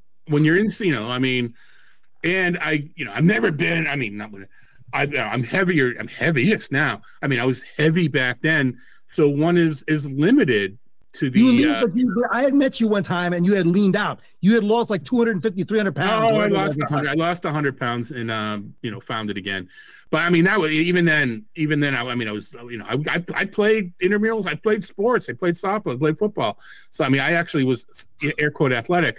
But I mean, then just Not more athletic than Ariel Cohen, though, right? I mean, you can't be. That can't be possible. I I used to pitch. So I didn't pitch. I mean, I, I didn't take videos, but I wasn't a bad softball player. No, no. Ariel is Ariel is, is just something else. I mean, if we have a a Tout Wars draft for our own league, I mean, he's he's one point one. You know, I mean, Well, Ronis is yeah, up there too, but he's one point one. Well, we had Ronos on the show as well too, and uh, so he was a great sport about being on the show. I'm And, guessing uh, his number was higher than mine. Of what God, we didn't we didn't ask him that. We we assumed we assumed there was in, in the for him it's a dozens. He's always out there doing something. You know, uh, you know, he's always like is he he's got a, they're on a revolving door policy. If Ronas does he doesn't stick with one person long. He he he thrives in that kind of stuff by how many partners he can rack up over time and and whatever. He's I think he's in a in a serious relationship now. He's considering marriage Good for and him. whatever. But uh, you know, you know, he, he he's like he likes to he we he you know he has a certain type he likes, and you know he's always got him on a rotation Good for him. So we we do we have established okay on this show uh, that that Todd, Zola has been in, real in a relationship with a woman that wasn't inflatable or animatronic on the show. We have, have- we Um, have- relationship is uh, a stretch. what's the longest you ever dated one woman for? Now, going back to my not wanting to mess up a friendship and dating, but doing everything but consummating said friendship. No, I, I could I could go year, you know, in in the years. No, it's got to be a consummated. It's got to be a consummated relationship. I mean, um, Yeah. uh, we're less than a week. That it it just yeah, I'm telling you, I I, I it explains a few What things. No, I, uh, What the, what one? Tell me what the hell went wrong? Where where where where did all of a sudden you you you're, you're obviously a heterosexual male. You you win with women. You, you you what what made you just what what happened? Like you just don't want to have anybody around. I don't get. no. I no, I low low self esteem. Maybe set my maybe set my um, sights too high, and uh, t- t- deathly afraid of regret, rege- uh, rejection. Just didn't have it, and um, we're, we're, we're going to fix that. We are fixing this. We have, we Frank instead of the home version of the show, we usually give all our parting gifts to our guests. We're going to send them a treadmill for starters. We're well, I got the elliptical. No, I and, and my doc. To be honest, I mean, I'm just not joking here. My doctors are working in cahoots with my dentist to uh to help me lose weight, and it's Yeah. it's and I mean it's going to take a while, but we're headed. by removing by removing as many teeth that'll lower you. No, possible. by you know, you, you get it. I mean, what you do for a living, whatever. I mean, then you can't I, um, eat them. Oh, I get. see, no, I get the I. I, they're asking me to brush my teeth more, and even I can't eat chocolate after brushing my teeth because that's just disgusting. Well, look, first of all, You know, I, I don't know why you have to be coached to brush your teeth more. It's Because I'm a standard lazy son of a procedure. bitch. Well, I do it at night. I just wouldn't do it after every meal. So It's this is not something that there should be a stress for. Normally, most people brush their teeth at least morning and night. Zach, how many times a week do you brush your teeth? A week? No, a night, a day. I one, one, one at night, one in the morning. So Well, twice a day, good. Frank. You, Frank, you brush your teeth twice a day. Uh, honestly, probably less than two times a day on average. This is younger generation you doesn't give don't a get you don't get to be like this by taking proper care. Be it be it eating, be it any any habits. Any you know you don't get so anyway. So We, we've Um, established that the dentist is working in, in cahoots with the dietitian because they think if they, they think if your teeth are bad, you can't eat. That's what that. that no, was the whole- it's it's well, no, it's just that again, asking me to brush my teeth more often. Um, I can't, you know, I even I think that a Twinkie's disgusting after eating after brushing my teeth. But my doctor um, challenged me to test my sugars, and uh, they you know All right, my- oh, before we go any further, wait a minute. I, I have another quiz. oh boy, Quick game. Quick game. Let's do. Let's do. Let's do an over under on how many prescription meds oh boy, Todd takes per day. Wait a minute. oh boy. Don't give it away. Okay. It's more, it's more uh, than the wait, number wait, hold, before. hold, hold, hold it. I, I have a number I wrote down. I want you to ruin this right now. You're gonna fuck I- up this this whole proceed Oh. thing right here. All I need I need to count. So wait a minute. An over under on how many prescription meds, okay, that Todd takes per day. We're gonna set it at six and a half. I'm gonna say there's got to be at least a blood pressure medication. There's got to be something for cholesterol, probably asthma, something bowel related, some type of diabetes, and erectile dysfunction. Not that the last one matters. So let that's five or six right there. So I'm gonna set it at prescription medications over under six and a half a day. Frank, Um, my gut is telling me under, but maybe that's just because I can't think of enough medications one would be taking. your age because your age is no medication. When I when I was when I was twenty something years old, it's like who cares? You really you just you think of Tylenol or whatever. No, there was like no medication in my life. I understand. You really you don't even need it. So Zach, over under six and a half prescription medications per day. Oh, that's a lot. I'd go under. Do you want under? I I had said over. Okay. So Todd Zola, please reveal how many prescription medications do we take It's, it's per day? right at that number. I'm trying to. I mean, you know, I'm trying to trying to count, and and, and just just so you know, it's only for only for um, blood pressure, There you go. type two diabetes, and gout. The other stuff, believe I, my is fine. I got How, two. I got how dare you accuse me of having bad cholesterol? your, your cholesterol, you know why your cholesterol? They just gave up on counting your cholesterol. No, The actually, doctor- that, is fine.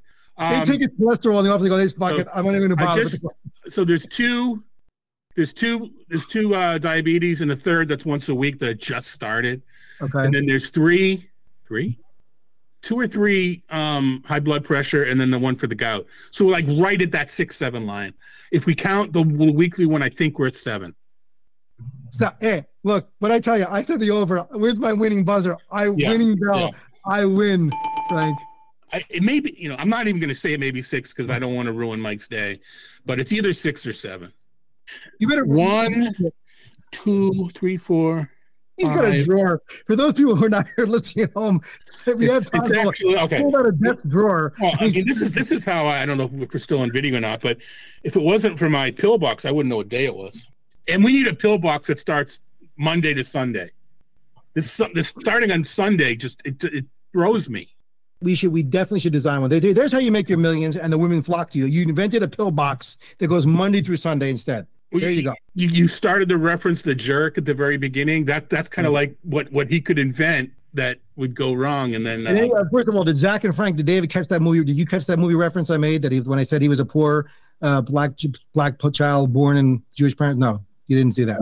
all I need is this keyboard and this monitor, and that's all I need. That's all you need. So this look, keyboard, Tom, this monitor, and this. All right, go. one of the things we were discussing before we came on, actually, they, we, you, you've heard of the MT, a couple of MTM branded events that are in the NFBC. Yes. The MTM Ultimate, and there's also the MTM Midnight Madness Draft, which Zach won this year. Good for uh, him. you know, and uh, took it down a six thousand dollar first place. He he dethroned another fellow Jew in Mark Winoker, who had won it four years in a row. Okay, so he, he's thinking we should do, uh, we should just call it you know uh, the, the Jew Night Madness, are just going to be like me and eleven other Jews in the draft. I think it's a brilliant idea. You know, what do you think? If wouldn't that be a that would be a, a, a, a- great thing to look is to see, right? Can we get you if we we change to an all Jew draft? Would you do it? Um, it's like a minion. It's not a draft. Um, even then, I I- I would like to rejoin this high stakes arena at some point, but that even that won't get me out there. Sorry. They won't get you out there. You, you- you can't do it because it's on Friday night. Oh, that's right. Oh yeah, that, and I'm so religious. Yeah, are you? Listen, we got we got an atheistic Jew and a guy who's just like he's like an, an, an, an agnostic Jew on the show. Is that what we're trying to say? Did you do? No. Did you have your bar? Did you have a bar mitzvah? I'm the obnoxious Jew. Yes, I had a bar mitzvah. Yeah. So who who played there? Did you have like what, was the famous? Because this is the thing that Jewish families do. They always get these famous people to come, like celebrities, to come do your. What did you have? A magician? What did you have at your No, none of that. I will say that it was in night in 1976. So you, had can ABBA. You had like you had Yeah, like yeah, ABBA. yeah, yeah. You had ABBA. yeah, the Bee Gees. The Bee Gees. No, you you can pretty much figure out the color scheme.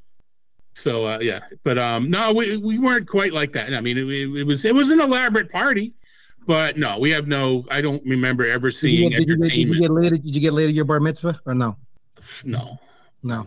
I think no, no. Mike, you Thirteen. know, you know how old you are when you were 13. You're Thirteen. I, I look. Some people start. People. Some people start early back in the day. I, I you know. Yeah.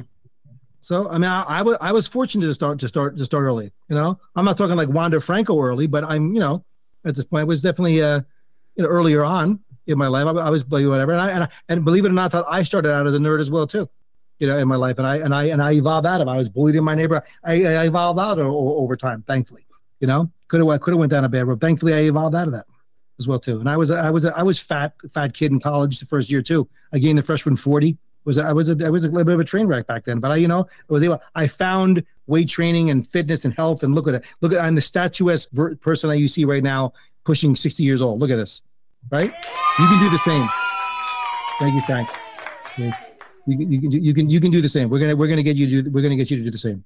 That, that that's my that's my goal to get a buff Todd Zola and and, and who can, who can afford to go out and do these events like the the the, the midnight Jew draft that we're going to do for the NFBC. The uh, you know, the other thing that I was in cahoots, so they got me checking my sugars, and they have convinced me to get a Fitbit. So I'm going to start, and this is the way to to, to challenge, you know, the way to Now the challenge is how do you get that Fitbit around your wrist? That's well the, that I, I it's being I, it's being gi- given to me for a gift, and that, I mentioned that because it's not in the store, so we have to order it online. And I like, yeah, um, uh, that is a concern. So um, actually, it was I told I said I hate wearing hate wearing jewelry or watches, whatever. It probably goes back to when I used to work in labs. So they like, well, you can get one around your ankle. Said, nah, there's there's nothing that's going to fit around my ankle. Did you like did you like torture small animals and work on and, and do stuff in the lab like that? Were you using laboratory animals and you, In- test in college and my first job before I went to grad school, yes. See, this is what happens. You, you start you start doing these things to animals. It affects you mentally. You never recover. Right, right Let- here. Just, just to say, there was a time in my life that uh, the word ratsicle was important. Ratsicle. Yeah, involves rats, dry ice, and a blender. See that?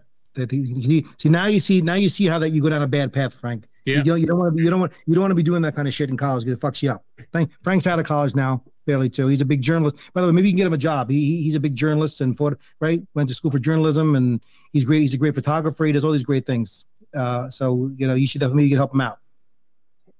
If he if he needs a reference or needs a line, you know, I I know I know people.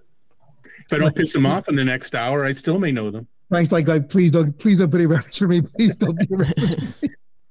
All right, look, Phil, wait, just just con- Todd, just consider this for one moment.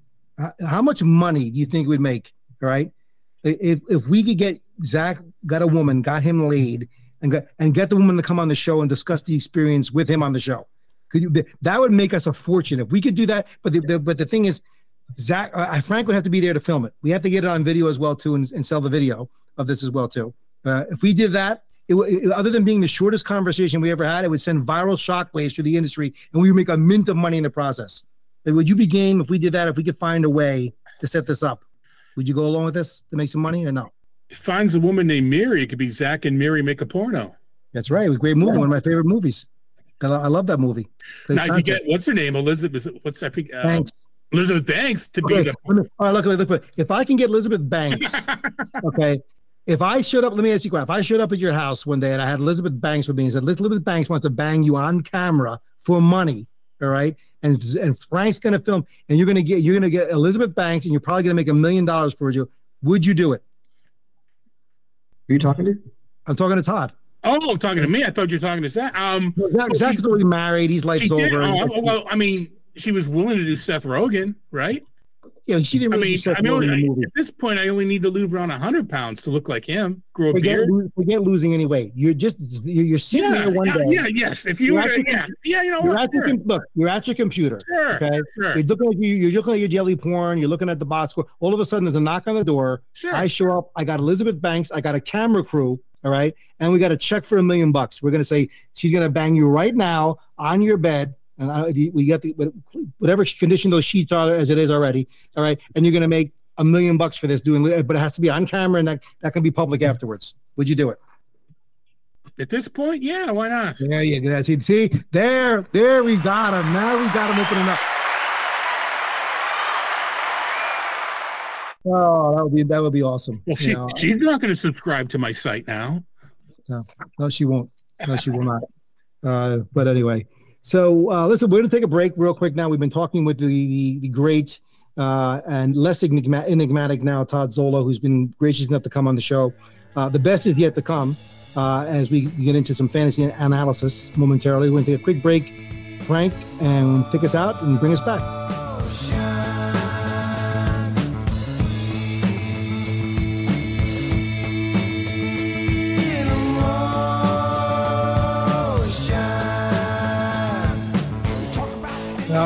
We are back to the show.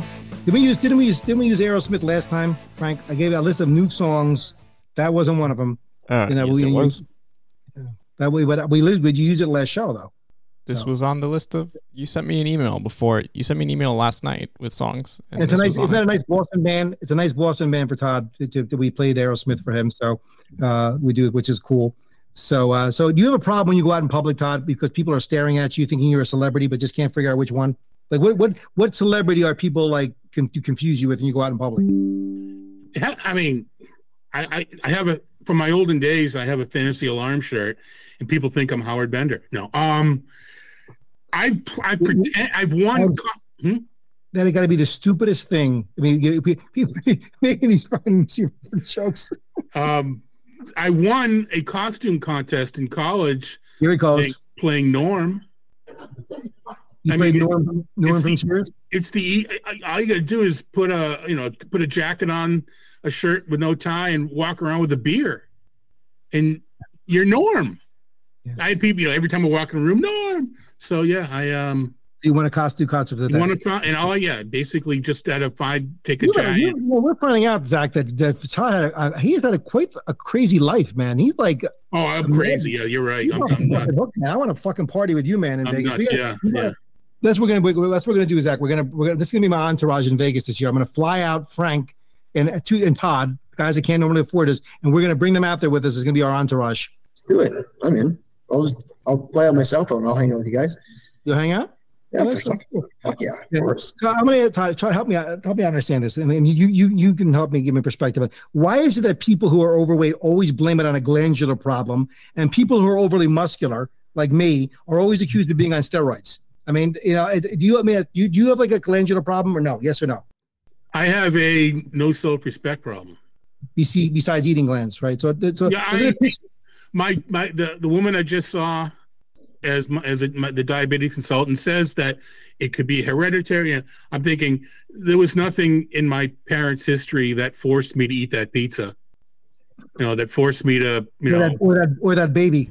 I want my baby back, baby back, baby back, baby back, baby back ribs. I want my baby back, baby back, baby back, baby back, baby back ribs. or the the um you know the, the, the Chinese buffet.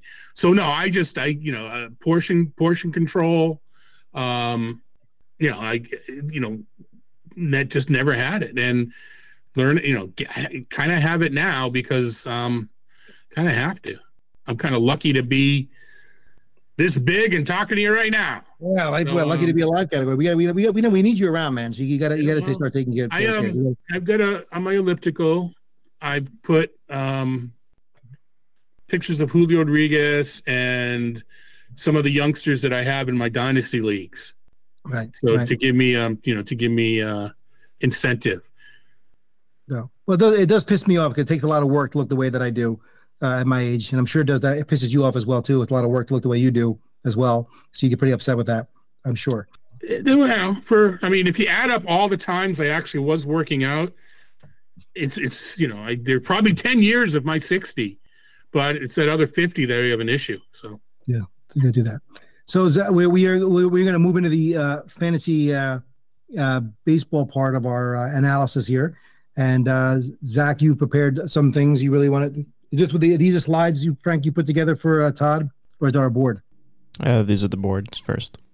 So you want to do, you want you want to talk about this first? Uh, How long have we Zach? talked about non-fantasy baseball stuff on this fantasy baseball podcast? It's a fantasy baseball entertainment podcast. Now we spent about a good hour and whatever plus, you know, learning about Todd, and talking about different things, and now we are going to get into the, the the baseball stuff as well too. So do you want to do you want to go over this? I hate everyone's draft except mine. The first full 2024 NFBC draft, or do you? Uh, this is the first 15 rounds, or do you want to get into what your analysis you did on some of Todd's stuff? Let's go look at this draft board that we were Well, let's, both in. let's Right? give it enlarge a little bit so Todd can see it. This is I the get it. I, I I got it over here, big. We're good. Very good. So uh, look at this. Look how prepared he is. He's got his own big blown up screen so you can see it better. So here's the first uh first uh, fifth. We have all the rounds, uh, Zach, Frank, or we have these these first 15 rounds. You do. Okay, Yep. beautiful. Yeah, I've got all So 50. we'll start with the first 15 rounds. Uh, let's take some analysis. Zach, do you have any observations about this? Because uh, we, we already know that Team 11, which is my team, uh, Todd. Uh, this we, we uh, I heard I heard the rumor was there was a podcast with uh, Justin and Sporer, uh, Paul Sporer on there. And they were like uh, marveling at Team 11's uh, first 12 picks and saying they had to be done drafted by Jenny Butler or Ryan Bloomfield or some other NDC person because it couldn't possibly be anybody else. And little, little did they know they were talking about my draft. So uh, Well, I I'm want sure to, you- I, I'd like to ask Todd to focus on your pitching staff and um, talking about dynasty leagues. I think Mike's drafted a dynasty league pitching staff. I'm gonna surprise you guys here. you wait. Um, No, Todd, you've already surprised us a lot tonight. yeah, I I I Some more. do I do not hate what Mike did. I So there you go. don't, I don't have the cojones to do it, but I, I could be wrong, Mike. And if I'm wrong, you you will let me know. But what I see is, you So know, explain the ba- picks, the picks. basically, I mean, No you one- no one can see drafted. No one can see the picks. So why don't you explain you the picks? Go ahead. drafted a bunch of young pitchers that show promise. Uh, Eury Perez, uh, Bobby Miller, Tanner Bibee, Gavin Williams um, as your first four. I don't think that you expect every one of your rookie or sophomore pitchers to crush. But if two or three or four of them do, you, you got them at a bargain price. And everybody's going to have busts or injured players. So the ones that don't, everybody's got players that don't. I would never do this. Um, I mean, maybe you think that all six of them are going to crush, and I'm wrong about that. But you only need three of them to come through and and build on what they did to be a competitive team. And then you So Todd, Todd, this is this is the drafted whole. Right, I know, I know, but that's the point. Um, everybody's going to have injuries. Everybody's going to have busts, and they can't replace them. So Mike doesn't. He only needs three of these. Three, you know, three of because later on, Mitch Keller. I think you know Logan Allen. He kind of what's the expression? You uh you you you uh you you steered into the uh steered steered into the skid. I mean, you didn't like. Oh, I need some safe guys now. You, the hell with it. You know, you, you drafted Paul Skenes or Skenes. So I think that you're not. And and, You- and Smith, you talk about Paul Skenes for a second because he's obviously he's been in every DC and he's gone up a little bit since this time. And uh, this is this is a James Anderson favorite. He swears he's going to break camp with Yep. the Pirates, and if not, you have to have a horrific spring, and maybe he he still come up like in May, and he's got the upside to be a number one at this point. What is it? What is the downside of doing a Paul- in a DC of drafting a Paul Skenes in around twenty two? you see who he's dating? Who's he? Who's he dating? No, Um, Is he dating your sister? no, no, Oh. he's dating that. the uh, uh, what's her name from Elizabeth LSU, Banks? the gymnast. Uh, No. Livvy, Livvy, Livvy Dunne. Is that it? I, like I she's don't like follow. this famous gymnast that's you know probably better looking than um than whoever Travis Kelce's have you, have you seen? Have you seen? Uh, oh, definitely he's better looking than uh, Taylor Swift for sure. I know. All right. So at the Have, have point, you seen? Uh, have you seen Dre Jameson's girlfriend? no, I have not. Google, Google Dre Jameson's girlfriend. Okay. It's better better than Um, any porn site that you'll yeah. find. Excellent. Anyway, so I don't know. My, I mean, I know that you know the, the fact that James is so into him and has him listed as the 220, 220, 2000, 2024, um, you know, uh, making his debut. I need to project this guy, and my I kind of have a lot of you know nuances. I don't have the ability to project Skenes. I don't. My my numbers don't go back that far. He doesn't even. You know. So it's a, a complete and utter crapshoot. And I also because a lot of my customers are NFBC. I do like to look at the ADPs and make sure I have a, a projection for everybody that's being drafted. So I'm going to have to throw a dart at Paul Skenes and come up with something. I, you know, I every, we all know our lane. This is not my lane. I didn't follow the kid, you know, so I can't judge. Oh, he throws a force from the. I don't know any of that stuff. Right. Um, Well, so look, the, the, the point is that the, like, the goal going into these early DCs, you know, is that look, you're, you're, you're shooting, and I think Zach does the same thing with some of these leagues.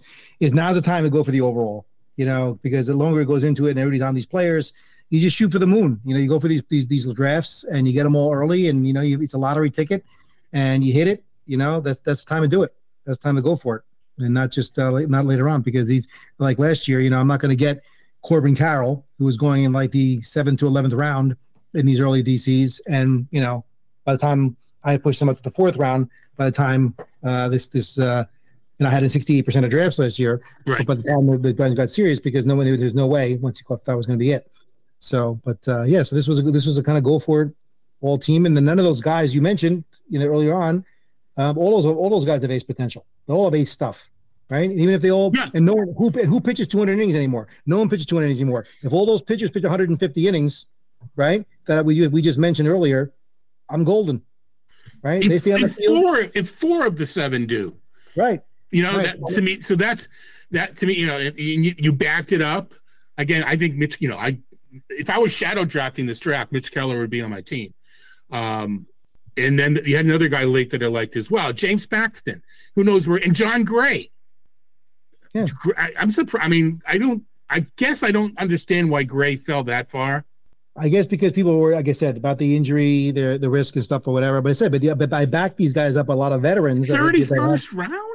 Right? the Why thirty not? round. I mean, I, why I he would you know I again I, I don't take as many chances, so he's safe. I mean, he- anyway, I know I'm 28. I'm not even that 25. I don't even I don't know where I have him ranked. But anyway, um, so again, so it's not. I mean, I, I bet you there's people that are just laughing at your team, and if you in a vacuum, you have to understand the the big picture, and you know you've done enough of these to know not everything hits, and it's the later picks that make the make the draft and all that kind of we, stuff. we went through early address. How many of those? How many of those early round pitchers last year? You know, were, were complete busts, complete and total Yeah, busts. yeah, all the old guys, all the the, the rocks. You know, other than Cole, you know, I mean, Right. maybe Burnes. All right, what, what who is who is left standing that was worth their first four or five round picks? Right? Why not go young and high upside talent, whatever? I think I think Gallen was taken early. Wheeler was taken early. There Yeah, are a few. Yeah, But Gallen was what, what? Gallen was what? Zach, ninth round. Zach, I don't think I don't think Gallen was in the top five rounds. Wow, should have been. he should have been. Maybe, maybe I need to take a a, a- GoFundMe to get back into the main because that Gallen in the ninth. Yikes! No, it wasn't. Anyway. No, I'm, talking about, I'm talking about earlier DCs. I'm not talking about them by the time they got to the main event. Even the main event. But anyway, yeah. Right. So But uh, so scroll, go, yes, go, go. So going back there, but if you look at, but again, look at the hitting start. So you, you're not going to see these kind of these kind of starts in later DCs. You know, No, starting with Freeman, Seager, Bichette. You know, you get batting average locked up.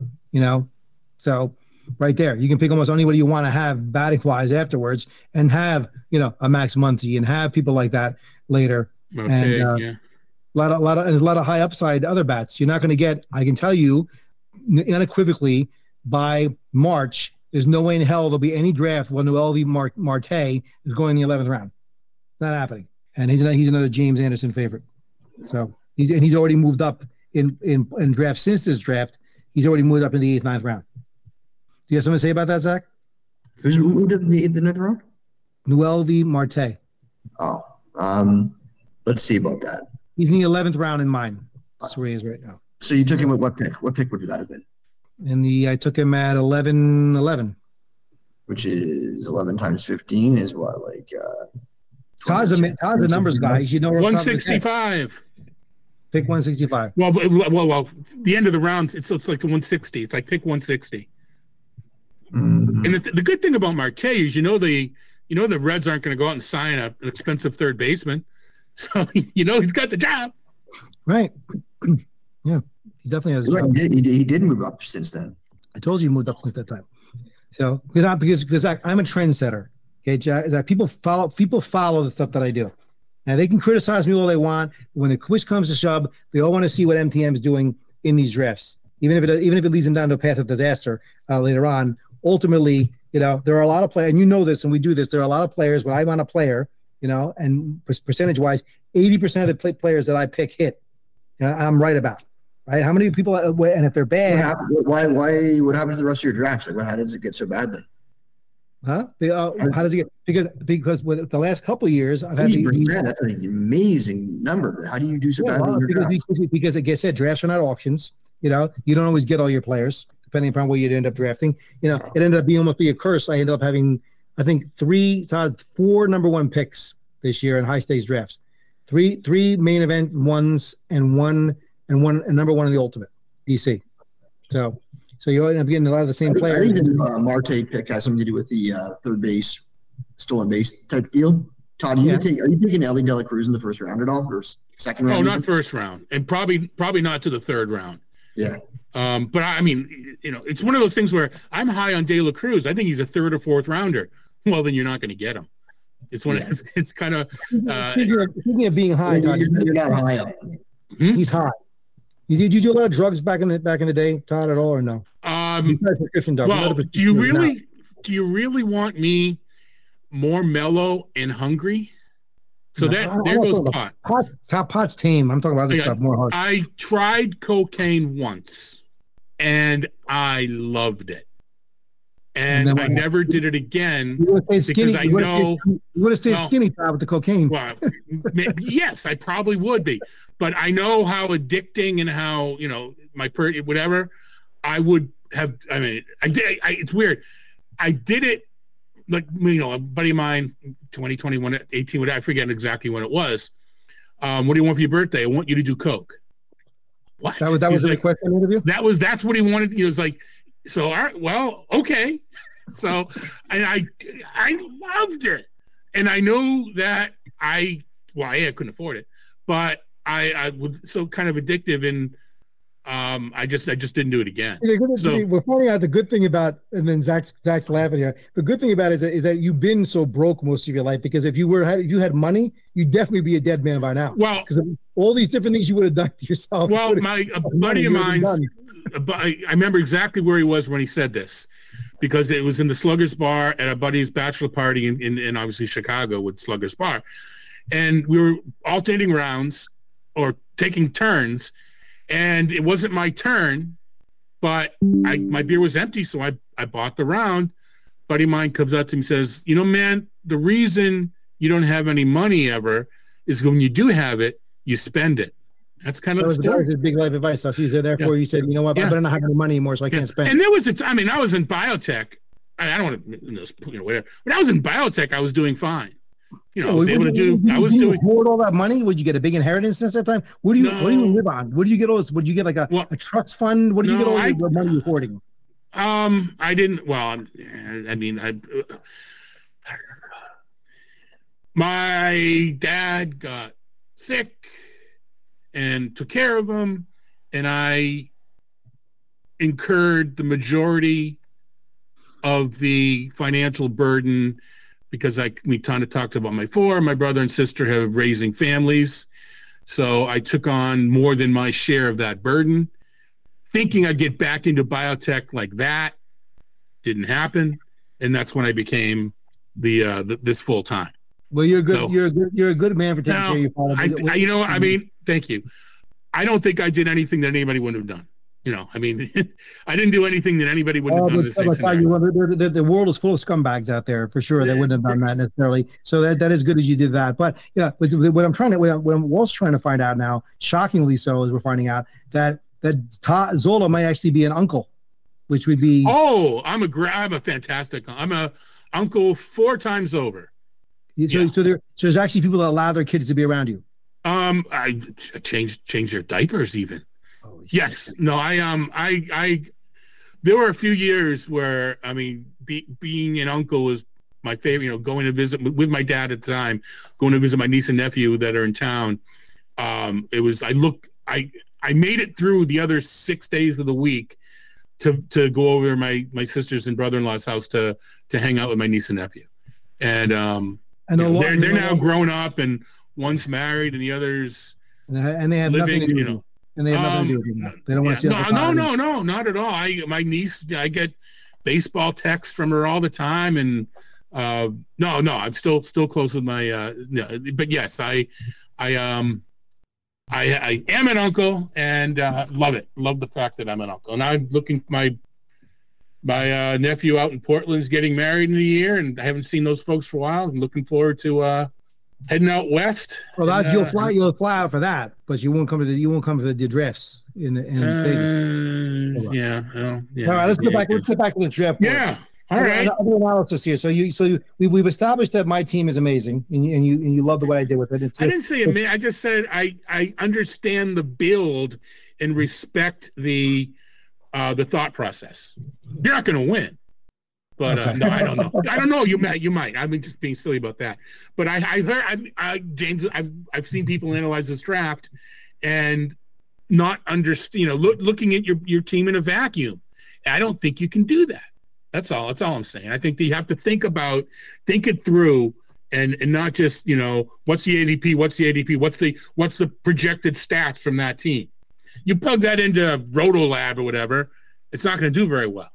But that's not you know that's that's Oh, why you play it. fantasy pros is not going to like this team. Yeah, yeah. That's that's why you play it out. Yeah. So I, I think Just this just do me a favor, my, and just beat Vogel. Oh yeah, Vogel's in this one. Yeah, but I, you know. I, I love Brian. I'm just kidding. We we like to So yeah, so so so so so what do you think about Vogel's team? Do you have a chance in hell with this team that he drafted here? What do you think about Vogel's team? Oh, oh, wait, he had the number one pick, of course. I was gonna. How did that work? I mean, I don't know how that happened. Of course, you know, he, He's- he, he's he had last year. He, I'm guessing he had to call his doctor because it was more than four hours when he got Yeah. the number one pick. Um, they said that was a subtle joke for like he had like an erection lasting more than yeah, that- yeah, uh, not so Okay. so. Yeah, if you have to explain it, it's not funny, I guess. Yeah. But you know what? I don't hate. I don't. I don't hate his team. Um, I don't take that many pictures that early. So I don't. I don't win since either. People, So. are not, since people are not viewing this board on a video, well, let's, like, why, why don't we walk through the picks? Some of the players. All right. He picked number one. He started with, of course, his boy is Acuna. He's always been a, as a Braves fan. Can't go wrong with that one one. So, and then what do you got afterwards? Gunnar Henderson, who What do you feel about Gunnar Henderson? Do you think Gunnar Henderson's appropriately placed at a two three turn? He's he's going I don't. every- I don't like the excuse or the reasoning. He's not going to come back to me. He still has to be worthy of that spot and not coming back to you.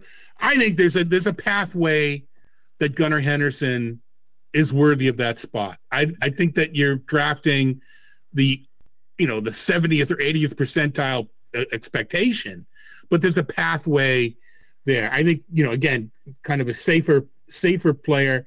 Kind of there was a bunch of pictures that were taken. He already had Acuna, so you probably didn't even even even Brian didn't want to double down with Michael Harris. But I think I think you can justify Michael Harris at that spot, especially if he moves up in the order. Um, but um, you know, then he then he then he hit Wheeler Fried and Grayson Rodriguez. I don't mind Wheeler Fried, and I like Grayson Rodriguez, but I think Wheeler Fried's enough. I don't think you needed a third pitcher. Um, but again, I, I don't have the track record to uh, you know to say that it was wrong. It's just I wouldn't have done it. That's all. Well, Grayson Rodriguez is an industry is is is basically been a draft darling uh, for all these early DCs. You know, he's consistently going in the fourth. There's uh, fifth FOMO. round now. Yeah. Foam, you know, so everybody wants Grayson Rodriguez. So what do you think Grayson Rodriguez is going to do next year? I don't I don't know that he's gonna repeat the last month. I mean, but I think he's gonna be fine. Um, I don't That's fine. What what kind of so what, what is like on, on the spot? Todd Zola production predict, prediction of what Grayson Rodriguez will put up numbers. He for got a fifth round ADP, by the way. What has he actually, got? I mean I actually had my projections done if I could remember. He's got a fifth round, fifth round ADP. 15, fifth round ADP. Yeah. I just I just posted my well, he, he didn't make my top thirty, which wouldn't be fifth round. Um, I just Are we um, gonna get, you- wait a minute, are we gonna get any of these free projections now? Even though we're not may not be masters ball man, what do we we should at least get some free uh, you know projections for being. We're gonna give you you know your your your, your show. I don't know if you know this. We we decided that this is a, pa- a paid show, but we're making your show up because you're on it a freebie to everybody can listen to the entire show so they can hear you. wow, that's uh, I did not know that. No, I, First time I- we ever did that. First time we ever did that. That's uh oh, well, oh I see all right what you're saying it's a subscription show but uh, all right so it's like if it's like an HQ makes a uh makes an article for free I get you well appreciate that appreciate that so the 10 the dozens of listeners may turn into like hundreds Yeah. So we Cool. you know usually usually we get thousands when, when I'm on when I'm I'm, just when kidding, just but, kidding. but you know the people you know people are cheap you know in terms of what they want to pay for for uh, for talent.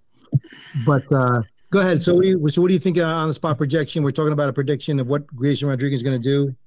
it's uh I, I again you know if I vamp just another minute or two I can actually tell you what I what I got um I did my first run and uh where uh, control F Rodriguez see this is the real me with Excel and nerdy and control F all right that's Eduardo all right get Grayson Rodriguez um you know 372 ERA 1.2 for a whip that's helpful that's fine uh, Baltimore you're going to be playing him more often than not got him at like 140 innings How many strikeouts? how many strikeouts? 147. So just barely over one an inning. Um, so I, you know, to me that's that's fine. Now, all right. So the, the fifth round. I mean, the next pitcher was Logan Webb. I mean, I I have Logan Webb as my as an SP one, and I know that's probably aggressive. Um, but again, I said shadow draft you, before. you're, you're at the you're at the draft table. You're sitting there in the sixth round. The people passed on Logan Webb. You have a choice between taking Logan Webb or Bobby Miller. Who do you take? Logan Webb. Why is that? Oh, he's been there, done that. And again, I'm uh, that's that's I, I believe I, I will take chances, but they will be a little bit later. And uh, Well, to you're, not gonna me, get Bobby, you're not going to get Bobby Miller later, and not with his. no, no, no. I, I mean, I will take I'll take a chance on a, a different younger pitcher later. Right. Um, but I mean, to me, to we, Webb proved it. He struck out he, 200 over 200 innings. The volume gets the the K nine maybe not high K percent or not elite, but it gets you so many innings that the Ross the Ross strikeout total uh, just gets ju- just gets jumped up there. I was high on Webb coming in, and remain high on Webb, and I don't think I'm going to get him quite at the price I was able to get him last year. Okay. Well, he's went fifth round here in this one, five point two. He's my No. fifth overall starter. And again, draft ranking. Who's he's your fifth overall starter? So Yeah. who are your who are your top four starters before we get to Logan Webb? I got Cole, Spencer Strider, Wheeler, and Burnes. Zach, you agree with that? Yeah, yeah. God, Gausman is probably there too, or I'd imagine. Uh, top ten, and Kirby, Fried, Gallen. Um, yeah, and and to be honest, I mean, again, you know, ner- nerdy here. If we're if they're ranked by, you know, projected earnings, there's like a two dollar difference between three and ten. So I give one guy five innings and take away five innings from another, and they flip. So that's one of the things with projections. They're just Where do you, where do they're you just got a- Eury, Eury Perez? Where do you have Eury- Um, Mike Mike loves Eury Perez. I love him, but how many innings can you honestly project him for? Why? Why? Um, why is he, he? How many innings did he do this year? 120 something. I, I have 150 innings. Okay. Now I have not. I my I I I do every I do a spreadsheet formula formulaic project, projections, but then I go through everybody individually and change regressions because you can't you can't just keep it reverting. You have to think about well, well this year he's in the minors. I shouldn't kind of. I have not gotten to Perez yet as far as tweaking him, so I don't know where he's going to land. How many innings did he have this year in 2023? What, what was his inning total for? Was was 120 something, 110 something? What was Across all levels, it was about 125, 130. Yeah. So I have 144, which might be light. Um. I, I think that's light. They babied him, It could be whatever. You know, I think that. it, it, it could be light, but he also needs to show he can stay healthy. So even if I rate, you know, I again, I, I first run, I may. Look, every- look, tru- truthfully, every pitcher needs to show they can stay healthy. It's not like he's been true. like That's you know true. injury plagued, whatever his age. He's how old? 20 years old. All right, at this Right. point. And this is why I, I don't understand like a lot of these teams, and and and I'm happy they've changed some of these rules in baseball, where you know you you're not that old to remember, not that young to remember back in the day when the Atlanta Braves were in their in early heydays in the '80s. What did they do? Glavine, Smoltz, Mag, all these guys, they didn't they weren't wasting their, their bullets in the minor leagues. They brought these guys up and they took their lumps early on. Yeah, yeah. You know, and they had a they, they had a crushing rotation for years, is whatever. It's like we we know now in modern times, we know there's a limited shelf life on the arms of these pitchers, and they're wasting all these bullets in the minors. Bring them the fuck up. What are you saving them for? They're not going to sign most of these guys. They're going to go someplace else. So why are they pitching in the minors? You know, I don't get it. So Eury Perez, in my mind, should pitch 100. If he's healthy, stays healthy, he should be pitching 160 innings plus. You know, this year at least as your number as your number one starter for Miami in that ballpark. 160 innings and 230 strikeouts is not out of the question for him. You know, and No, 12 to agreed, 15 agreed. innings. Agreed. Yeah. And I just um and I may I just I guess I I it's all formulaic. I need to go and, and check and I, I may raise him to the in, in the into the 150s. I don't know. Uh, He still needs to show he can go deeper into games, um, control wise, et cetera, et cetera, et cetera. Uh, does it matter who they? Nah, it doesn't matter who they hire on that team. But no, I can see it now. I I have him for a very high ERA, but I'm going to tweak that down. I think that's another interesting part about your team, Mike. Is maybe this is narrative, but so many young pitchers. Do you think they have a better chance of staying healthy, which is so important in the uh, in the DCs? Yeah, I, I mean, he's, look, I, I can tell. Like, I can tell you, probably Frank is a lot healthier than I am on a daily basis. You know, look at the kid. You know, I mean, and and and, it's, and, it's, and the only thing, he didn't even go to the damn gym. You know, and work out, whatever, and do this stuff. And he's still, he's he's walking around. He, nothing, nothing. He doesn't get sick. He's fine and whatever because he's young. You know, I mean, I, so there's a lot less wear and tear. You know, I used to play, I used to play rugby in college, man. I got my ass, I got destroyed. You know, in my body every day. I bounced back, was in pain for a few days. Go back out and do that. God knows what, what the damage I did back then, and I'm still, I'm still suffering and the whole. But I was able to going, continue out there and go play. And I wasn't in any kind of great shape back then at all. Now, but these guys are like premier athletes. You know, they, they've. limit- I, I just think you got to get them. You know, uh, I mean, and you, you want to get them right before they have that breakout. And uh, I'd rather go. I'm I'm going to be going more consistently young. Look, it's a get. It's becoming a younger man's game as you go along. And you got to then you got a guy like if you're going to take you know you can't criticize Eury Perez if you're going to take Tyler Glass down the third round. There's a guy that has proven consistently cannot stay healthy. He's got all the all the skills in the entire world. You know why would anybody? I mean, would you take Zach? Are you taking Tyler Glasnow in the third round this year? I would, yeah. You you you would take him in the third round this year. Yeah, he's pretty good. I know he's no, I know now he's pretty good, but he, he, as your SP one, as your first pitcher, starting pitcher, are you going to take Glasnow in the in the, in the top three rounds? I feel comfortable about it? I, I haven't yet, but I I can see myself doing that. He's going to get all the strikeouts, so even if he doesn't throw that many innings, he's going to get as many strikeouts as some of the other pitchers that don't that, that throw more. You you Uh, you- you're putting him in in the Jacob Degrom category. You say, you know what? He may only give me 100 innings, but he'll give me 150 something strikeouts, quality ratio. no, Jacob Degrom had a torn UCL, so there that was a ticking time bomb. So did so did so did Glasnow. How many how many Tommy John surgeries has Glass now had? One. So, those Zolas, he had more than one, or has only been one for him? I think it's only been there's very few that have had more than one. Well, Degrom's on the second one now. Yeah. Um, but So, uh, you're just, Glass, so Mike, you're, you're forming your argument just be like be making up Tommy John surgeries. Is that what, yeah, I'm is that making, what yeah, I'm making, I'm, a- is? I'm Yeah, asking the yeah, expert to look it up. yeah, He's got two of them. Sure. Okay. Well, that's I'm not saying different. that I would- two, I would I'm not asking draft how many Walker we have. Buehler. I would not draft Walker Buehler even in the tenth round. Oh, that's that's a ridiculous pick. So Where, where did you go in this draft?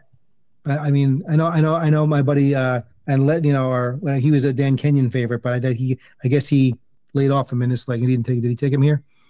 So he didn't take him No. early. He did. He did him in the, the meatball draft, I think, and then uh wised up when he when he, I think he took he heard criticism about him taking him like I think he took him. Was he? He was in the top seven rounds in that draft, seventh round. Yeah, he took him. He took him in the seventh round in the first Just draft. like insane take Walker Buehler. Are you taking Walker Buehler? I, I don't have to ask, even ask Todd this question. Are you going to take Walker Buehler coming back this year in the seventh round, Todd? Seventh round? No. No. No, I mean I don't even know if I do the seventeenth round, but you know, Okay. Right. probably. But So I mean, I, Glasnow has the ratios of a of an ace, but I don't know if he has the innings. And now you can backfill, but I think as an SP one, to me that's Well, this is- risky. this But is- again, this is, a, this is a contract year for Glasnow, right? He's got to stay healthy to get a big contract, right? Basically, Zach, is this a Uh, contract year? he's, he's a free agent this year. No, he's not. I don't think this is. I think no, he's a not free this year. No, no, no, no. He's a, he's a free agent after he's a free agent after this year, you know. Um, and uh, you know, so I think this is the year. If you're gonna this is the year you're gonna take him, you know, you because he wants to cash in. I think he wouldn't even tell you he's injured. I think he just go out there and pitch until, until his arm falls off and get try to cash in and get his money. So that's the kind of guy you want to jump on, probably. But so, uh, any other observations of some of these players, some of these teams, uh, Todd? What teams you like? What teams you don't like? Picks you like? Picks you don't like? Players, so we can talk about some players. Zach, Well, or Zach. why don't we why don't we ask Zach about Ohtani? And it's not let's- it's, talk about his team. it's not the talent, but having done and you know I, I don't do an NFBC. I do an ex, DC Express every year because I just love them. I've I've you know I used, I'll jump on a UT. I love it, but during the year I'm, I'm pulling my hair out because I've got players I can't put in my lineup because I don't have UT open. Yeah, it, I definitely like even during the draft, it it, it does hinder you. Um, however, Ohtani is pretty good. My my bigger concern is is, is he going to be healthy starting the year? Um, before I had any information, I'm like, I'm not taking Ohtani. I, you can't because he, could- he could be like a Harper, where people were taking him in the first round last year. I know he came back earlier than expected, but he could be out until June potentially. He had elbow surgery, but then the doctor said he's going to be.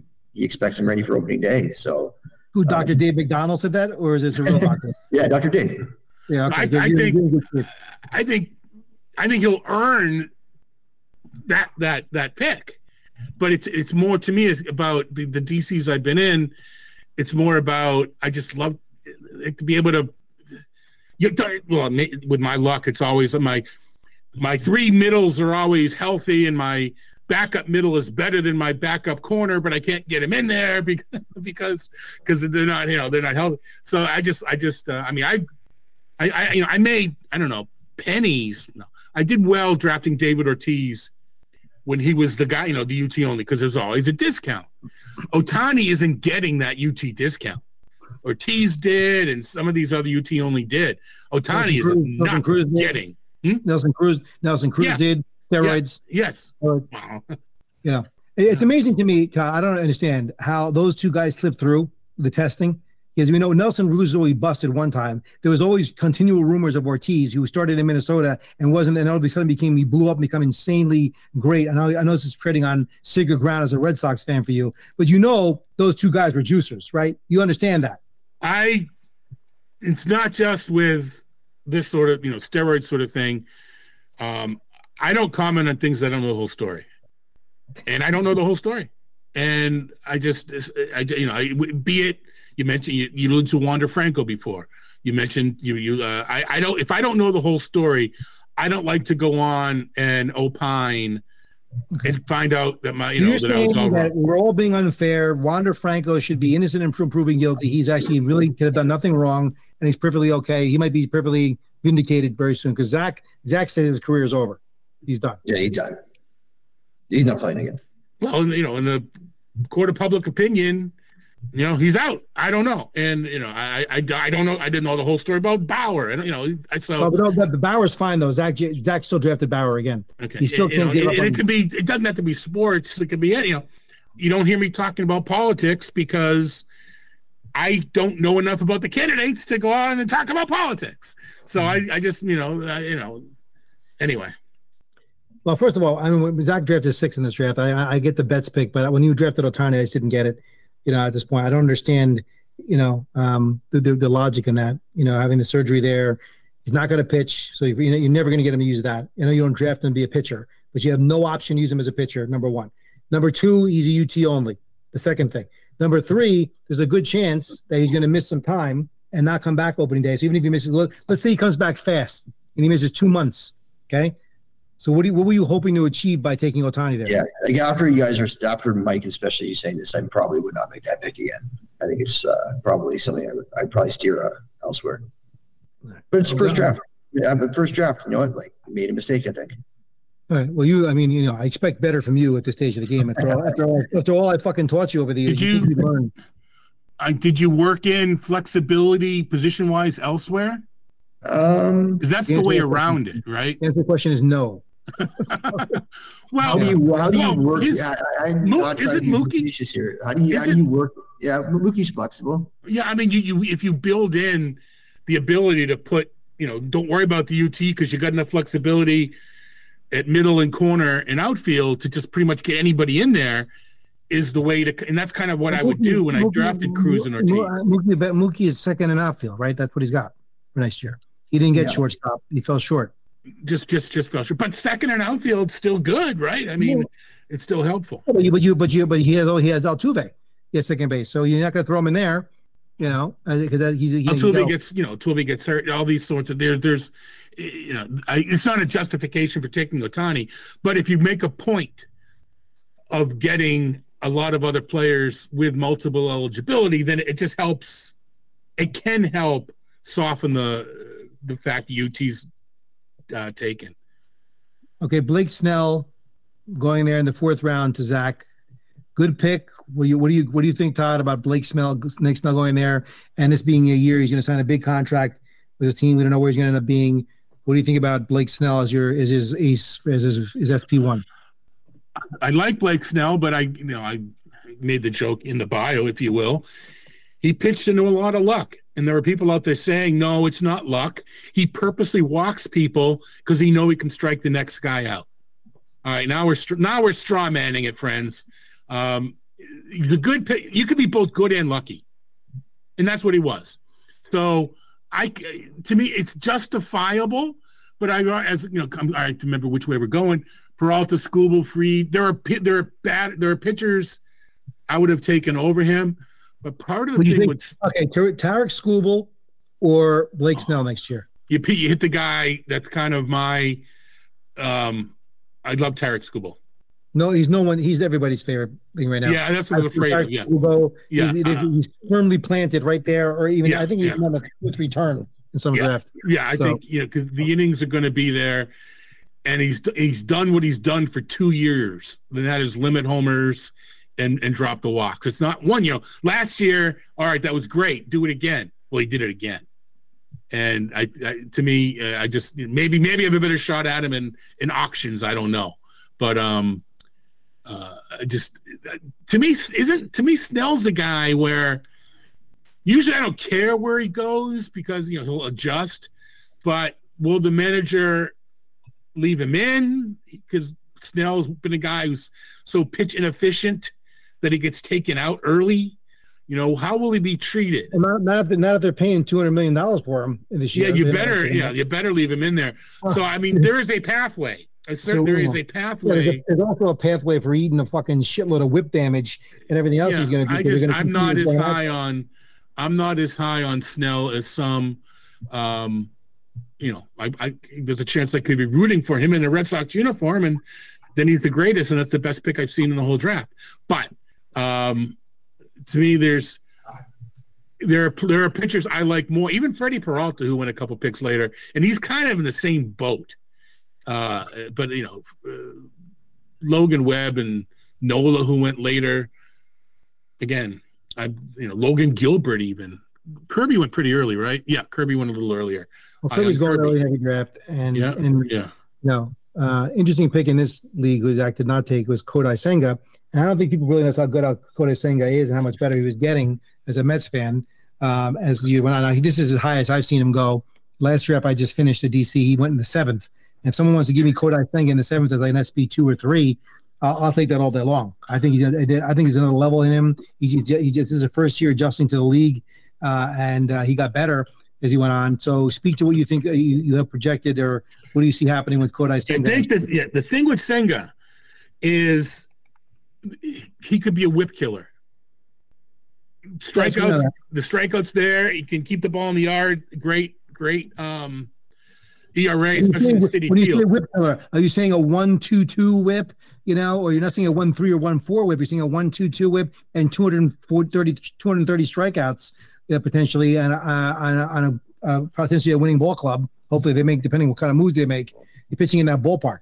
Yeah, that's No, I, no. my you know again numbers are numbers, and I say it like it's I say it like it's gospel. It's a projection. It's uh, one point two three, but if you you're you're comparing, he's drafted around people with a one point one four, one point one one.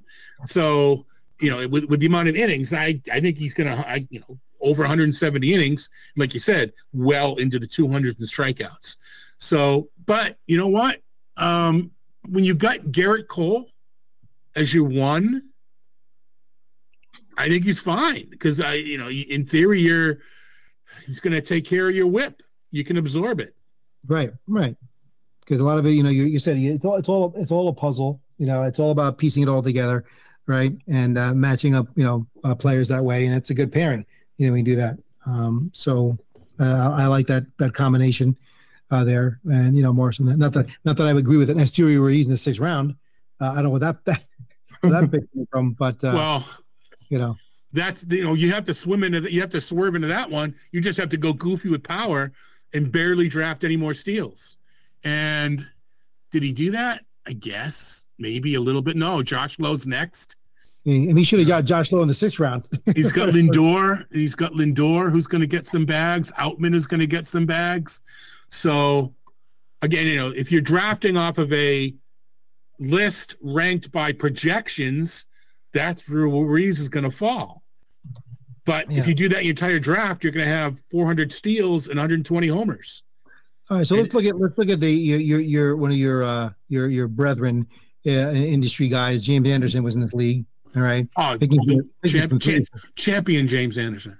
yeah, No, yeah. just- no, just- James Anderson and, and uh, you know who's sowing his oats now because he had a really great year.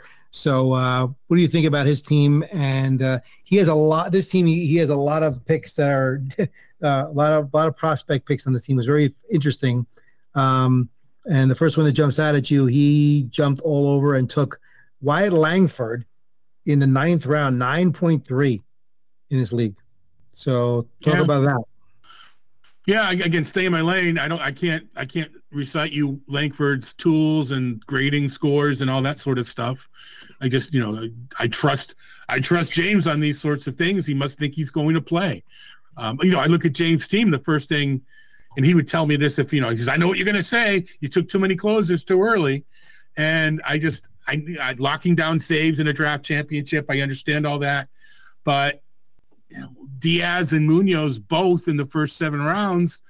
I think you just, you know, without give me another starting pitcher instead of Munoz, or I'll wait. I'll take Munoz as my as my closer one, and instead of Diaz, give me Gausman, who went with the next pick. I just think that's you don't need.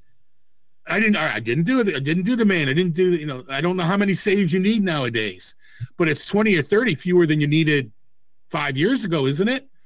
Isn't the you know you need sixty five saves now. You don't need to draft seventy five. You need to draft thirty five and find thirty more. I think anyway. Yeah, well, in DC, you can always mine for closers and saves later and get a Yeah. bunch later. They're gonna pop But. I understand. All right, I, locking it down. It's over and done with. And now I, you know, I can use those. I can use those picks on Wyatt Langford. So yeah, I mean, again, you have to you, you, have, you have to look at it the the big picture. Um, I, I And there's, know, boy, and there's our boy Walker Buehler jumping up in the eighth round there. I guess someone took this, you know, looked at the meatball draft and so thought that potentially uh, the the supposed mock draft uh, and saw that uh, why Buehler went in the seventh and he took him in the eighth here. Again, way way too. And you and then you back him over with Max Scherzer. I, I gotta admit, I gotta believe that that guy's already dri- re- ruining those those two picks back to back. And I I hope or loving them, or loving them, and that's you know that's the. I don't know, but you might. I've done you know, all you guys. I don't know. I mean, when I see someone take a chance, they usually you take a lot of chances, and it's like, oh no, if that guy gets it right, he's going to crush us. But he has four more chances that he took that aren't going to get it right, and he's going to come back to the pack. So Mhm. you know, again, you, all right, Buehler. The first thing I did was who else did he take? All right, he took you know he took a Castillo who's pretty safe and Bassitt who's later, but he took Scherzer and he also took Mike Trout. So this is you know, and, and it could be you know you, if you're balancing. Actually, this team looks like it is balancing a little bit more than just taking all risks. I think he tried to balance it a bit. A little bit. So, and uh, there's the there's the industry darling of the year in round 15, who's not going to go that late uh, anymore. Is, is is Ryan Pepiot? What did you what do you have for Ryan Pepiot as uh, some uh, your projections this year? I was Are you a fan? I am a yes, um, and he's one of the guys that the projection system is just not going to get because it, it's bringing in minor league numbers, and you have to, you know, at what point did he become a different pitcher, and you discount or you you know you put lower Creed on, you know, before he became a different pitcher, sort of thing, and I think I three. I don't want him as my SP three. I think after that, I'm okay. I want to when I play in a if I if I forget to make moves, I want my three my first three pitchers such that I'm not like, oh no, he's in my lineup. I'll manage four through seven. I want four to be in there most of the time, right? But there are times where, oh no, I, I'm going to take my SP4 out. He's got Colorado. He's you know whatever matchups that it might be. Pepiot to me is in that range. He's in there most of the time, but not all the time. Well, unlike Cole Ragans, who Ragans that Zach loves this year. So what are you what are you saying? Everybody's darling. Everybody loves Ragans this year. Um, heard some amazing things about his his stuff, plus numbers and other numbers he's got. So um, what do you talk about? What do you think about Cole Ragans this year? I I'm all I I like him a lot. Just remember that he's on the wrong side of 30 and he's had two TJs. So when you're in your keeper league, when you're in your dynasty league, you know, don't Is that- is that- is that resist the the same problem? temptation. That's the same problem with other people. Another guy everybody's on, Michael King. He's another guy coming back from two major elbow situations, right? Uh, as well. You know, so And you, yeah, and with King too is he was outstanding as a starter in a limited time. What's he going to do over the course of a year? You well, he's definitely not going to stay. Definitely not going to stay healthy. We know that Yeah, for a fact. So there's, you know, the nerd, the nerd. There's, you know, the, take bringing out the nerd. I mean, you brought out the pervert in me, bringing out the nerd in me. There's a study that shows that your skills degrade by about 17% from the bullpen to the starting rotation. So you take his numbers as a reliever, you nick him 17%, and what he did as a starter was better than that. So I think you have to take that into consideration. You know, he just had a really nice stretch. well, Ragans was in the bullpen too, right? So Oh, Ragans was a, Re- I, yeah. I mean, can you imagine? I mean, you know, what if? Imagine if Ragans was still with Texas doing what he's doing. Wow. But um, yeah. So I mean, yeah, I think this is where you know where where scouting and watching and and, and reading people you trust meets Excel, right? I- I- Reagan, my numbers will pull in a lot of the crap, and if I don't adjust Ragans, you know, I people like Zola, I you you must not have watched him pitch. I'm not going to have him as high as somebody who just did what he did in the past two months and pro that over a year. But I, I I do believe he's a good starting pitcher, but I just think we have to be careful. I'm not so much worried about this year. Um, I think this year there's just there's no more or less concern than there is over any pitcher as far as injury goes. Zach, Uh, you're safe. You Zach, you're safe for there. You gotta, yeah, you want to I, I, that's fine. Yeah. Did you want to ask Todd about any any other players or anybody teams on on out here while he while we got it up? Zach, in particular, get his viewpoint on that. I like McLain. I like the McLain pick. Yeah, it's not bad. Let's talk about. Let's have to look at one player. So, so Interested- you- I'm, I'm interested in the assessment on where Cease and Javier are going in this draft. I think they moved up. He went in. Cease went in the eighth, early eighth, and then Javier went in the tenth.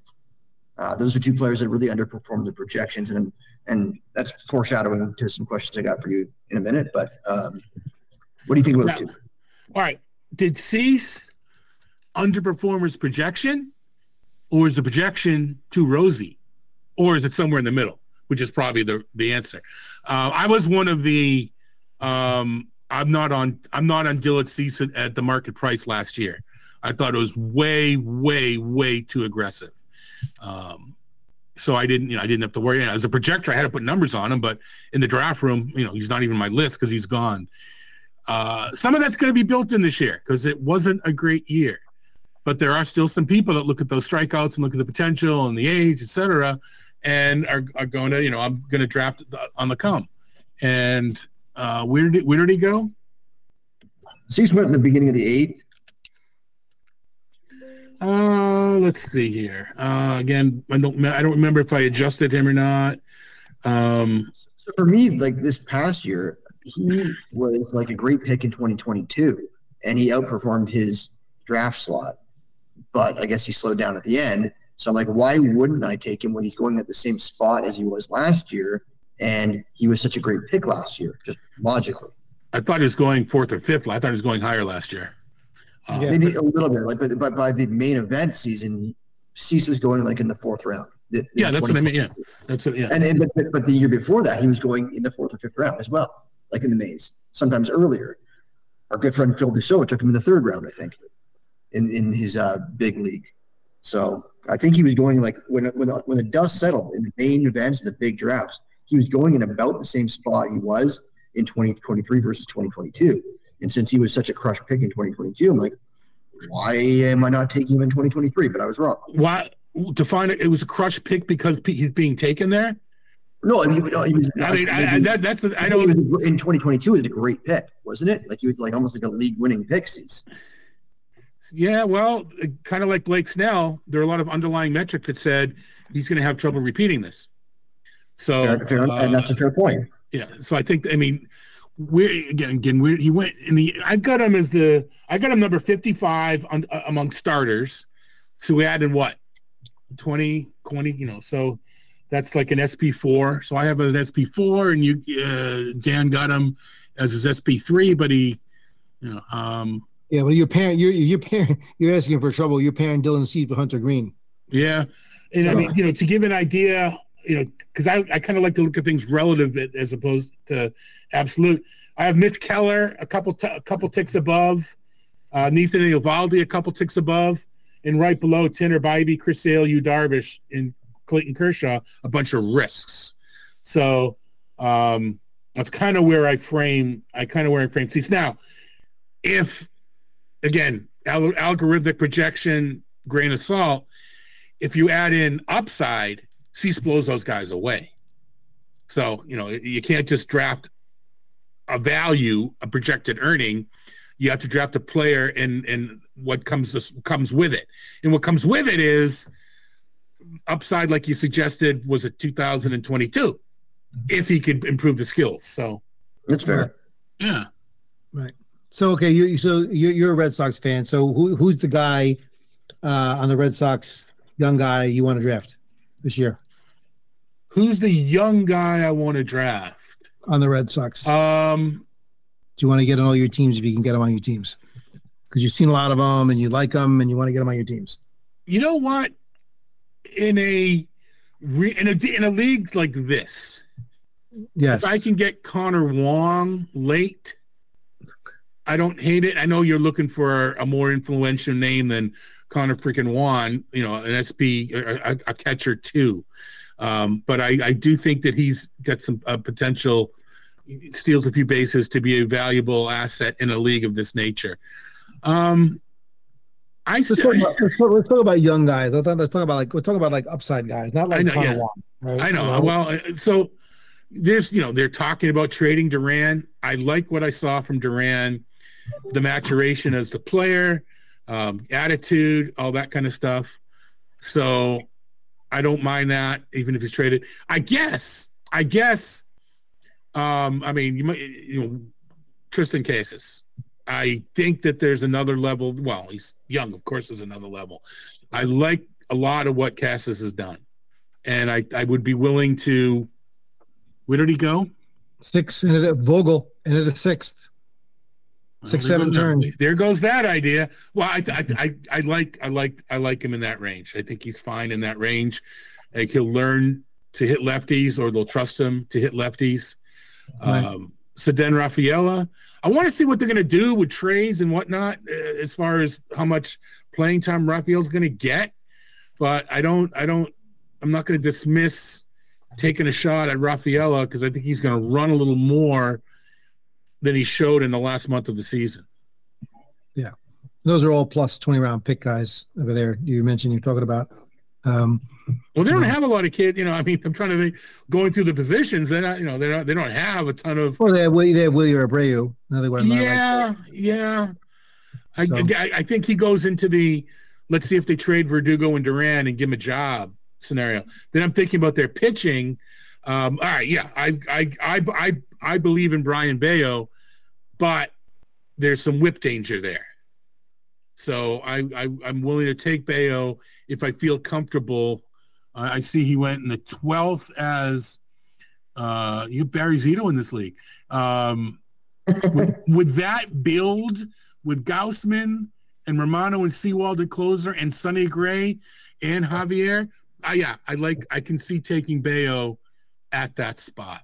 Where did Jarren Duran go in this one? I don't. I don't. I only have 15 rounds in front of me. Frank's only got. Frank's sleeping at the microphone right now. So, um, where did Jarren, Darren Duran go in this one? Darren Duran went in where? So, can't see where he went. Oh, there he is. At the, at the beginning of the 17, 17 1 again to your buddy Vogel. So, Yeah. Um, well, that's around the point where if a if a 17th round outfielder busts, he's not going to crush. You're not going to lose. You're not going to come on and say I lost because my 17th outfield 17th round outfielder busted. Yeah. You're going to get David Peralta or you know someone later to play to fill in that spot, but.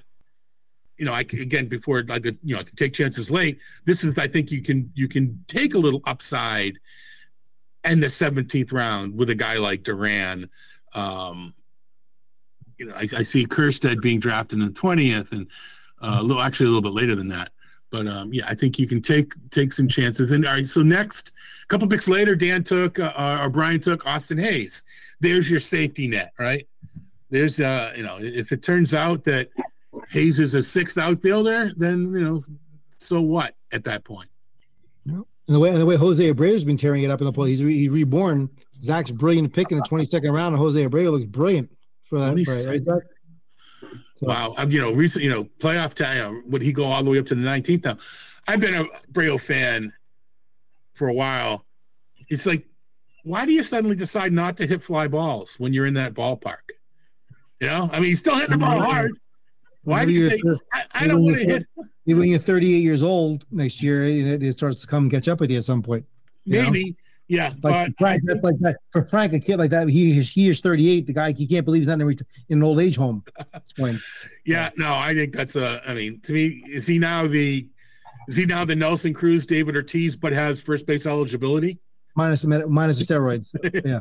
Well, Yeah. So um, yeah. So uh, yeah. So scroll scroll back there, Frank. For me, any any other? Uh, or we can leave it here. Any other late rounders or anyone's? Um, go ahead, Todd. So if you're gonna pick, you know, I know you're not a young player kind of guy. Okay. We talked. We get some touch on a couple. So who's who's a young some young players for next year? We've seen the Carroll breakouts. We saw the uh, the uh, you know uh, breakouts for Gunnar Henderson. You know, you know a lot. We see a lot of Royce Lewis going now in the third, fourth round. Second, you know, it's crazy.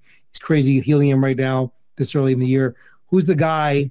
Who are the young guys that are going to be the guys you see that you know? If you're going to take a young guy, you want to take. Yeah, again, staying in my lane. I this this isn't. I haven't actually done a whole lot of research on this yet.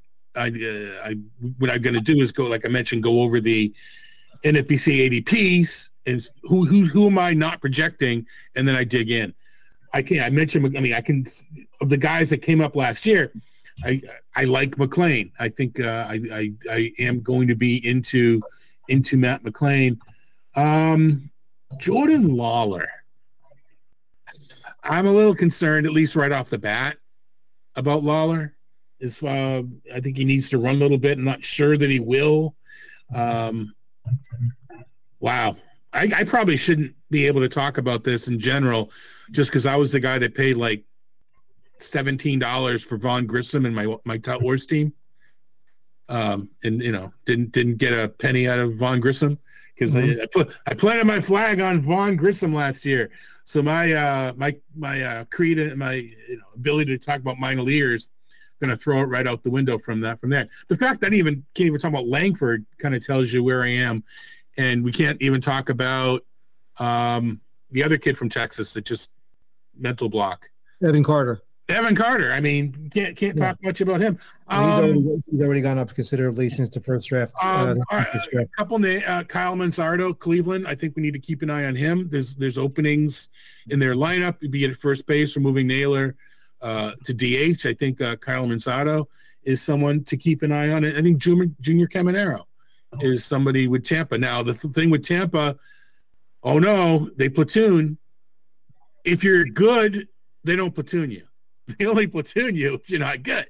So I think Caminero, if there's a discount on, oh no, he's Tampa, I will buy in on the junior. You, you, I think go back, Frank, to the first page. I think you're, you're hitting on every one of you like you like hitting all the ones on uh, Vogel's team because he took Caminero. I'm not. I'm even looking right now. I'm just naming. at the end of the, at the at the end of the tenth round. Caminero. Yeah, I mean, that might be a little early, and that may have. I don't know when you did the draft, but that may have been when it was the playoffs were going on, and and or the end of the season or whatever. Maybe the his his name was in the conscience of draft drafters or something. I don't know. Um, Yeah. Anyway, Brian, so- Brian's a good player. I mean, he does his research. You know, I, but even so, I just like the kid Brian more than anything else. yeah. So uh, yeah, we don't want to give him too much credit. Jesus, I am taking everybody. I'm talking about him. And Canarcion Strand, um, got him in my XFL kind of a dynasty league team, so I'm rooting for him. Um, you know, the, the, the strikeouts. I know there's less shame in striking out than there was back in the day, but it's still not a good thing. So I, I need to see him cut down. Right. Yeah. So yeah, I want I said, we, we it's amazing how much how fast time goes uh, as we have on the show. So what I want to do is we can talk about this draft all night. We, we, touched on a lot of players. Uh, what I want to do is like take a quick Frank, take a quick break. We're gonna come back and bring the home stretch. Thank you. Todd's been hanging out with us because he's a night owl and does late hours like uh, I do and everything else. But we've already been at this for almost three hours. I think, believe it or not. And uh, tonight, but uh, I want to definitely get into doing him uh, going over him uh, the, the the things you prepared, Zach, to ask his questions because you found some interesting things about the projections that Todd made last year. Took a quick break, Frank, and we'll come right back, do those, and get to our fun facts and see where we're going to take it from there.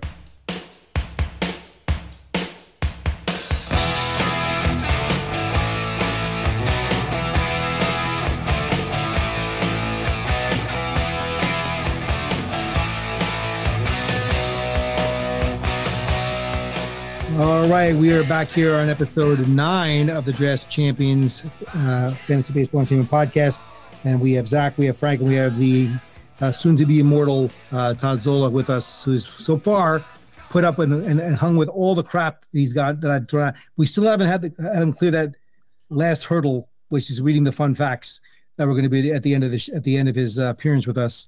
And I, and I should I shouldn't be saying clearing any hurdle when it comes to Todd anyway in the first place. That may be the wrong expression. Maybe you know bowling over the hurdles, falling over the hurdles. Yes.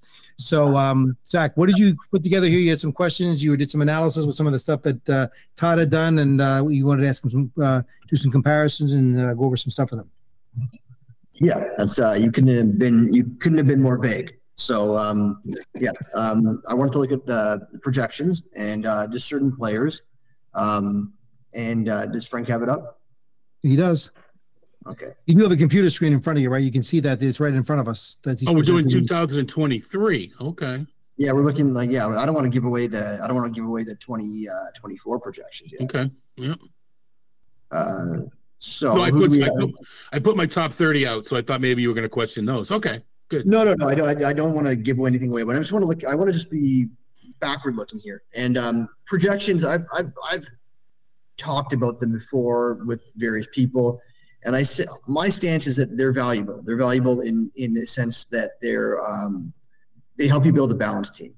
However, when you're comparing one projection system to the other, my initial thought was that it, it, like if you're like looking at it from an accounting point of view, numbers, like you're a numbers guy. Um, I am too, Todd. And like the, the materiality you're dealing with is you're not going to materially change your estimated performance using one to the, one versus another. And that was my hypothesis. My hypothesis is that me using Todd's projections isn't going to change my um, results versus me using Carty's projections. That was my hypothesis.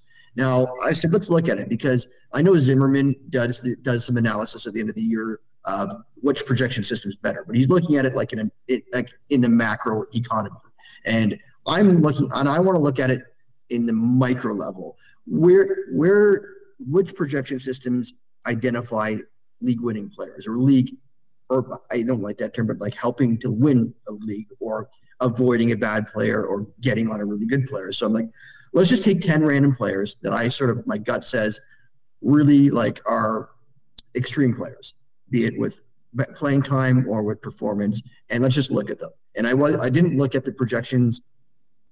Uh, I didn't know what the projections were. I didn't remember what they were first.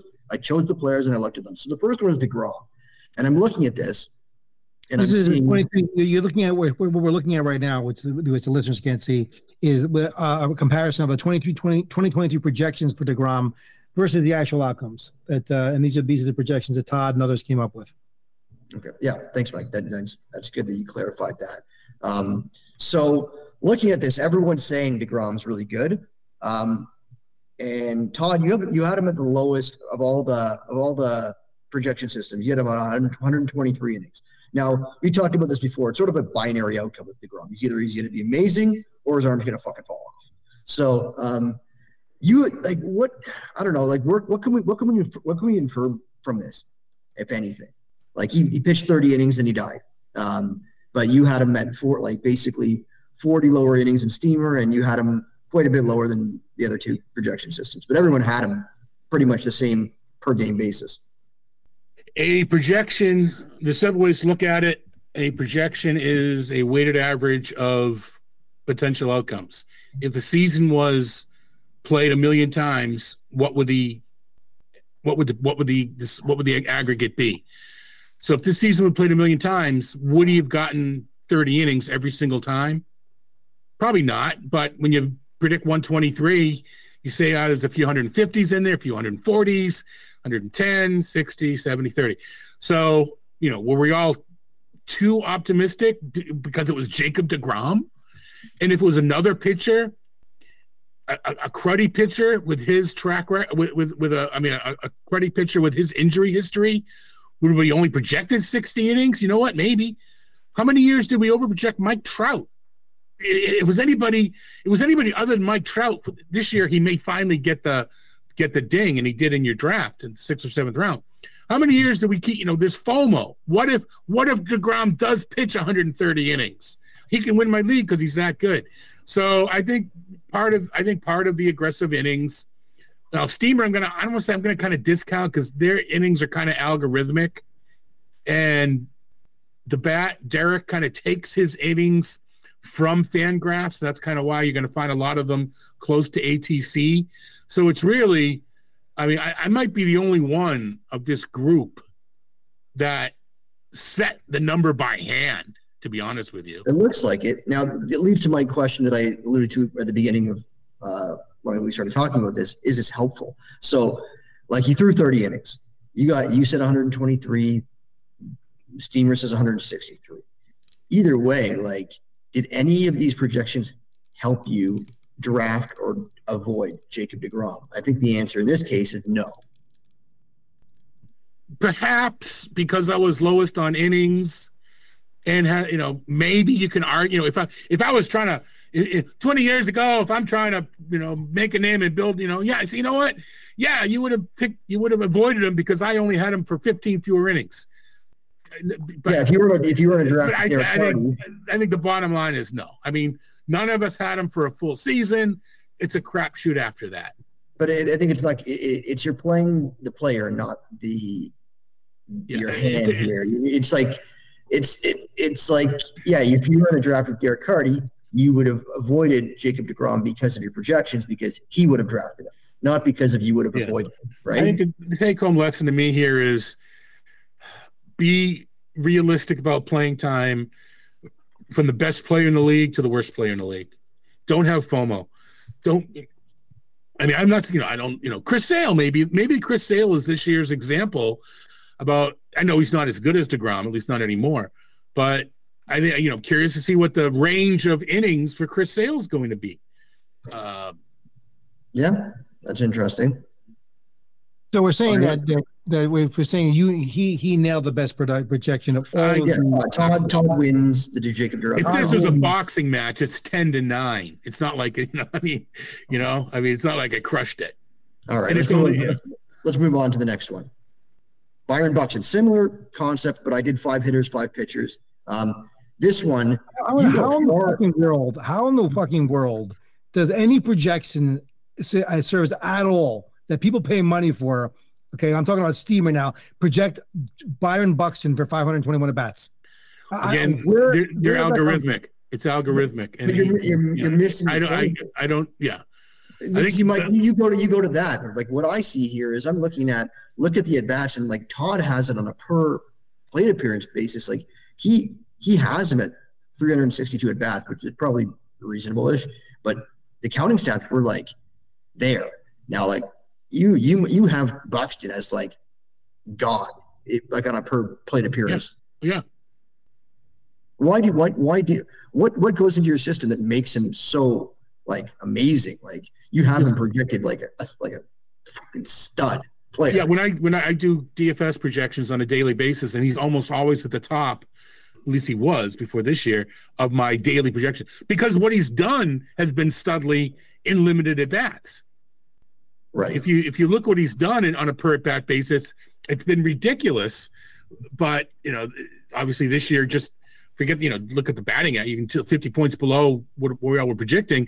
You know, everything else is going to fall as well. He just had a bad year with his injury or whatever.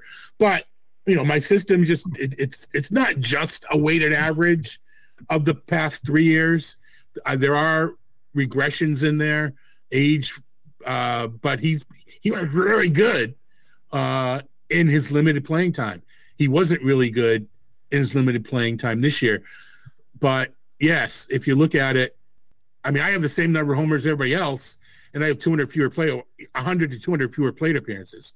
So yeah. What do you I mean, think you're doing in your projections? Because you, what you, your projections are different because yours are, are paywall, and these are all free projections, and they're basically the, uh, you're you're herding sheep with these three projections, right? Everyone's using these, and they're all basically the same. So if you use Steamer, the bad ATC, doesn't matter. They weren't helping you draft or not draft Byron Buxton. That's my point here. But you, what do you think you're doing in your projections that are making them just st- like in this case stand out?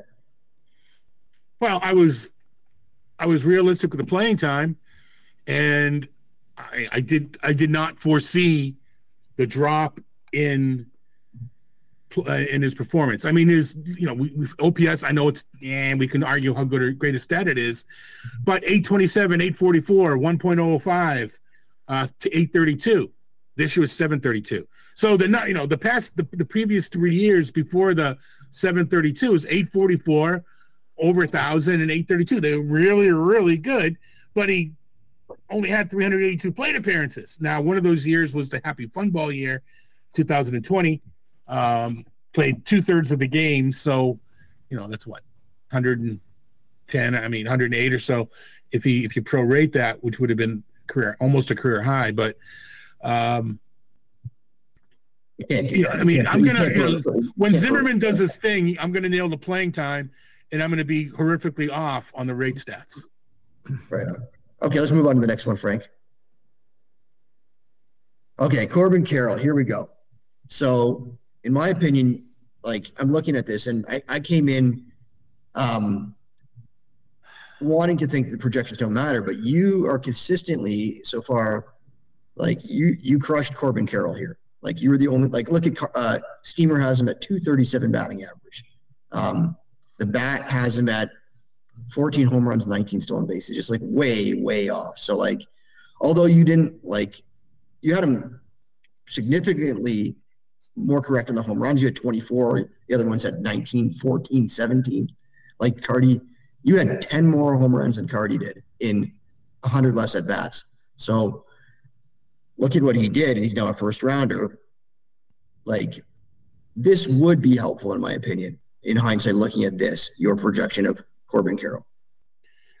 This is a you know a, James. We mentioned James a few times. James Anderson influence. He was liked Carroll, read a lot of things. I think we even I think I may even ask some people about him when I was in Arizona.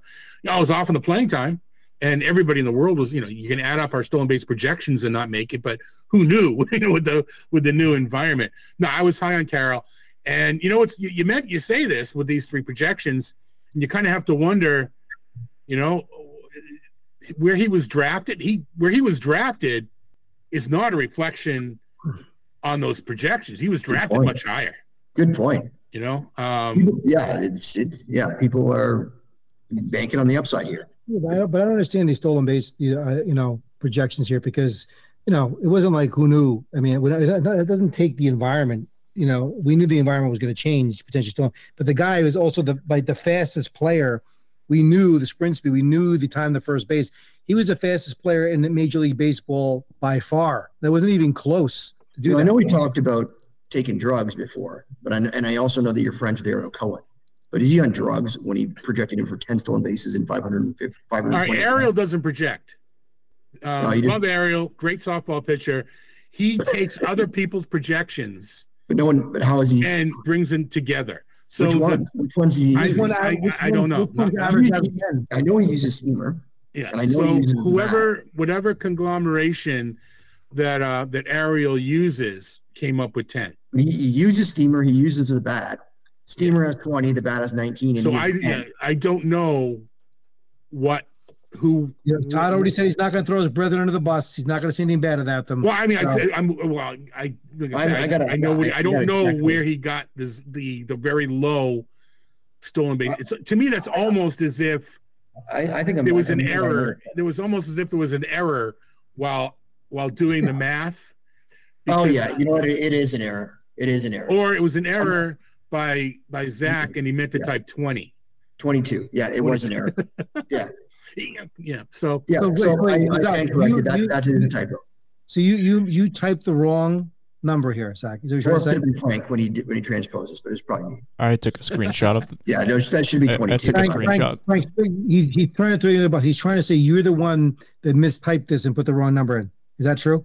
Yeah, yeah. I just took a screenshot of what Zach sent me. No, I, I typed in the wrong number, so it should be 22. That's Um, that's great. so it's good that we noticed that though.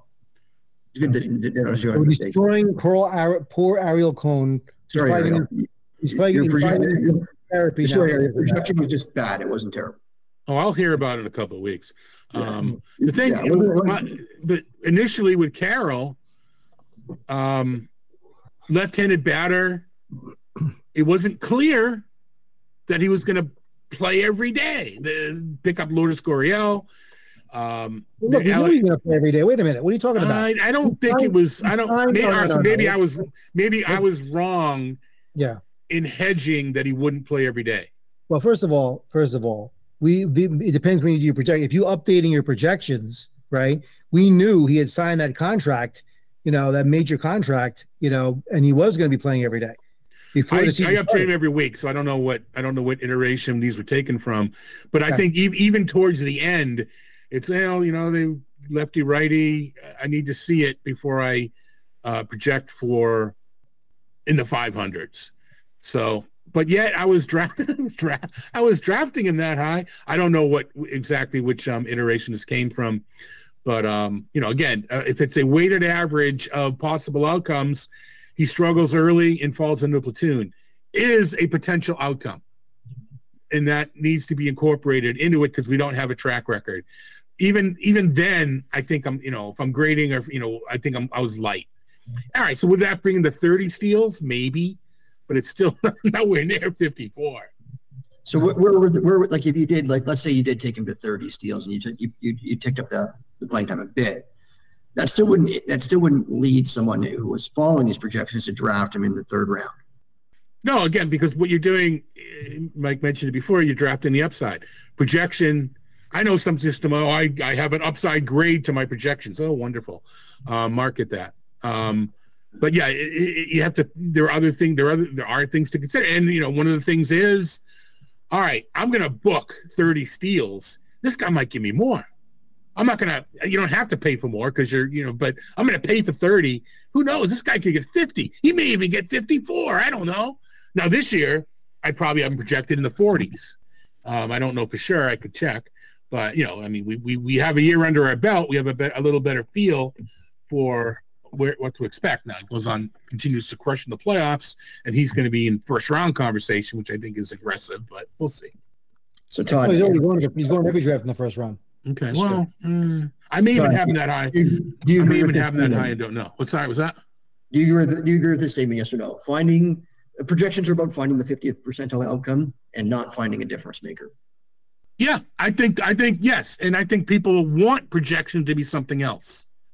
And I think if you if you go into it with that mindset that a projection is the 50th percentile expectation, great. People want, you know, tell me, you know, how come you don't go take any chances? That's not a projection.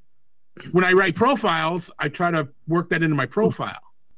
Um, and if if there is someone I kind of, you know, I'll go out, you know, behind the third, fourth, or fifth wall. When I'm this big, I need like six walls. Um, yeah, if there's someone I kind of want to put my my my my my flag on, yeah, you know what? Maybe I will fudge it up a little bit just to make them higher on my rankings than someone else's. And I think that's it's still to me, it's still within the realm. Maybe I'm maybe I'm posting the 60th percentile projection, but I don't think that's I don't think that's nefarious at all. Um, but I think that people that expect a group of 75th percentile projections, I think that they don't understand what a projection is. Okay, Frank, let's go on to the next one. Christian Javier, we talked about him. Um, pretty similar, and I, and, and I, I think Bloomfield posted something at the beginning of the year, and uh, we we comparing the Steamers projections versus last year's actuals and who fell, who rose, and I made a comment there and like, who in the hell would ever draft Yusei Kikuchi over Christian Javier? And he had Kikuchi with a better ERA and blah blah blah. But all these projections had him had his K9 still great. Um, really not much difference in these projections aside Steamer. Steamer was low on him. So they were they won this round, but overall, like he was still like like is it useful for Steamer to be higher on Kikuchi than Javier? Because no one listened to them. No one ever drafted Kikuchi over Javier. So in that sense, I'd say not useful. But in another sense, maybe Steamer would cause you to draft him later and not get him because somebody else is going to be higher. Right. Now, when a player has this much, you know, falls this short of expectations, yeah, I mean, to, to again, it's like crowning me a winner on that first one because I had fewer, you know, fewer innings when everybody else, you know, just with Degrom. I mean, um, it's just kind of hand waving. Yeah, when no one, you know, no one, you know, someone out there is like, why didn't anybody figure out that Javier was going to stink this bad?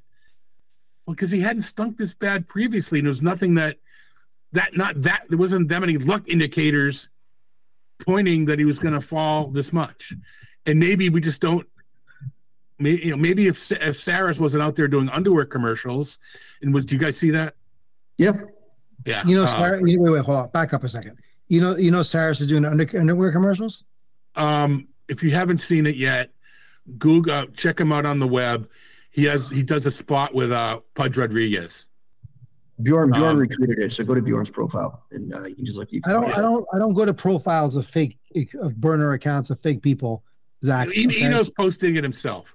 He does an underwear ad with um with Pudge Rodriguez. Why am I not doing underwear ads? I don't understand. No one's calling me to do underwear. I'm the one who should be doing underwear ads. Say, okay, another thing we should be doing. Me and Todd together should be doing underwear ads. You know, that's what we should be doing. Right, You know, and what? Stand next to Jesus Christ, come on. we stand next to Judge, we'd be like the number ten.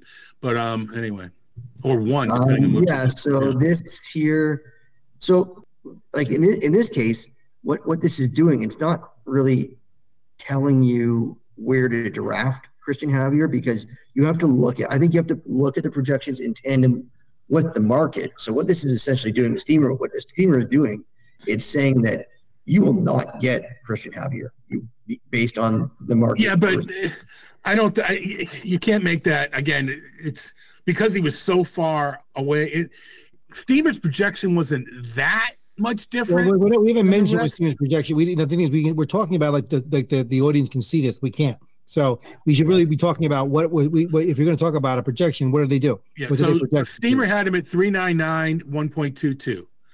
So, you know, all right, everybody else is between 112 and 116. So, I mean, maybe, maybe, you know what? Maybe Steamer, the Delta was enough to point it out, to, to, to sway you away from him because the other three of us were pretty much the same. So maybe Steamer was enough. The strikeouts were all in tandem. Um, he didn't, they didn't predict the downfall, but he saw something in the skill set that we, the three of us, or the, the other three systems, were a little more optimistic than we should have been. Nobody came close to what he did. And uh, let's see something even worse. I think next, Frank. Dylan Cease. Here we go. So just for perspective, everyone was pretty close on him. Um, you were probably the highest on him, which is odd because I'm not. I mean, that tells you how high the market was, because I was lower than the market. So everyone was like a like a, around a 1.2 whip, ton of Ks, 180 innings to 189, and he ended up with a 4.58, 1.42, seven wins. The, wins are the killer here too. So maybe people didn't know how bad the White Sox are going to be, but I don't know. But like basically everyone was the same here. So it's like, yeah. My point is projections are going to help you build uh, a balanced team or try that. But none of these projections, anyone helped you not draft Dylan Cease versus like if you were using Todd's Yeah, well- and I and Mike was using Derek's, no one's better off. You know what I say about projections, and this doesn't matter if it's mine or someone else's. In a 15 team NFBC league, um, if everybody's using my projections, there's one guy that thinks I'm a genius. There's one guy that thinks I'm an absolute idiot. Well, there's probably more than that, but there's one guy that is really mad because it came in last, and then there's 13 that are in between. So it's not the projections; it's what you do with them. All right, next one. Tim Anderson. Everyone's pretty much in line here. So why, so why why does someone like me who never look at any of these projections that were here that I'm seeing these the first time, you know, well, avoided him like the plague? Why would I? Why you know? Why? What would, He- what would- what would You're genius. me- He Yeah, has got what about a risky What about- profile. If that what? He has got he had he had a risky profile. We think about this with pitchers that they outperform their peripherals until they don't. Right. He He kind of did that for outperformed his hitting peripherals until he didn't. until he know? didn't. And it Yeah. wasn't like he was, and it wasn't like, you know, other than batting average, okay? It wasn't like the guy in 700 plate appearances or whatever was hitting 30 some odd home runs. It was always 15, 17, 18 home runs. Right. It wasn't like he was getting 40 stolen bases. It was always like team stolen bases or whatever, right? So it was like, I was wondering, what's the allure here? Okay. I mean, and, and he's always, always fourth round, fifth round. And, you know, not to mention, you know, the age factor. He was getting the wrong third, was he wrong side of 30 now and whatever. Sooner or later, like you said, that stuff catches up with you. You know, I was never an Anderson fan. And look at it. I mean, look at the projections. Every one of them, almost 300 batting average. All of them, you know, and the, yeah, the home runs were about meeting what they said there. But again, now look at the stolen bases though, too. You know, it's not like this is, is this a profile if you're just drafting, you know, projections you want to have in the, you know, third, fourth round? I mean, where it's always going. This is also- You, you time. the fact that time. the fact that we're all so close pretty much says this is what he did over the past three years. And mm-hmm. now, so there's two different questions, Mike. It's like, you know, did anybody project that he'd suck? Or team build. Do you want, you know, a, a, a plus average and, you know, 15 homers, 20 steals? We'll just floor it down. He's kind of a floor guy 300, 15, 20. And some people will build off of that. Other people would want more upside or want more, to take Scott Pianowski's term, category juice. They want they want 40 homers and 10 steals, and later they'll get a 15 homer and 20 steal guy and end up with two Tim Andersons. Well, the question, the, the debate, the age old debate is going to be do we want to draft all floor guys like Right. early, you know, or, or do you want to draft the floor guys late, you know, and do you want to go because because what, what are the odds of, you know, getting the guys that are the juice guys like early as opposed to late, right? I'd rather have the juice guys early, you know, because you're more likely going to hit them there, yeah, and get the floor guys late.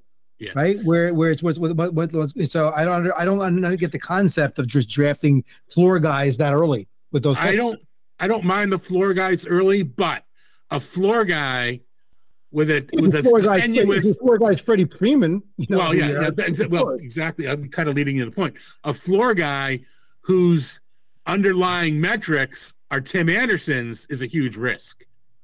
Yeah. Because you know it's you know out, by outperforming peripherals, it's you know it's kind of like the Javier Baez. How can you maintain such a high high batting average with you know such poor plate plate uh, swing decisions, etc.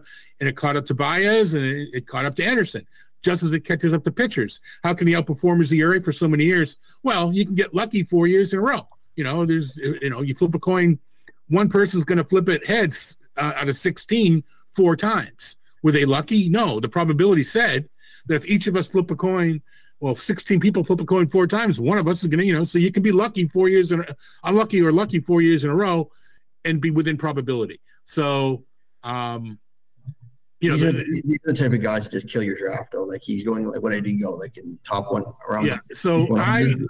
I, and, and I, playing him. You, this is the guy that, like, I think they talked about this on, a, on another podcast. Dylan White was talking about this.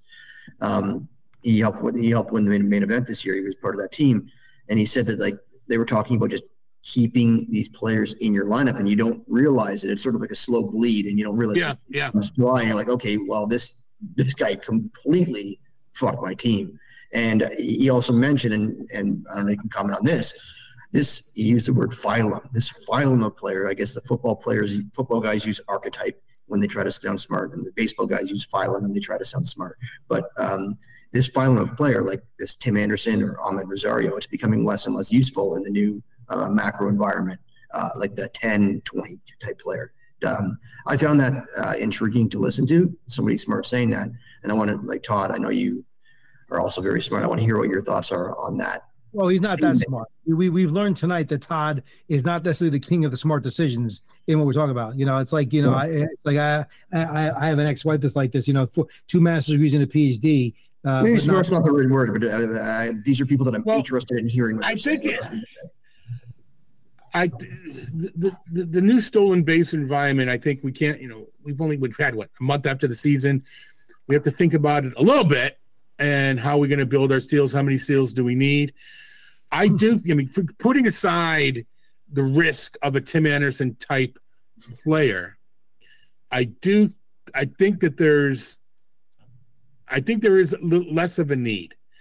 Um, you can you can get Corbin Carroll. You can get like a bunch of steals early. Bobby Witt. You, you can't. I mean, in a draft like you were saying, Mike, before is maybe I just didn't. You know, where I where I pick, I just didn't happen to get my guys. Uh, so you, it's hard to count on. But I think there's a, there are enough steals to when you try to spread it around. I think you can get. You know, Anderson one of those guys where my my my plan is to get 20 ste- you know 15 to 20 steals from seven or eight guys. He's part of that plan.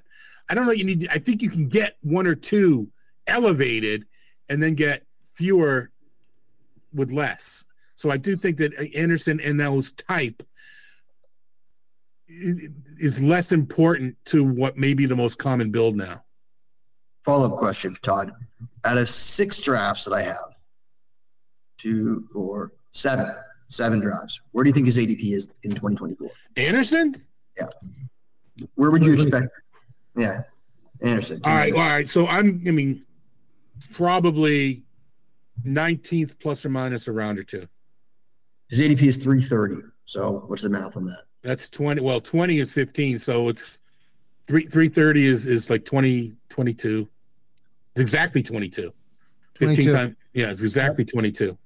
22. So that's where he's at. Yeah. Part of that is is now you have to build in an injury discount as well.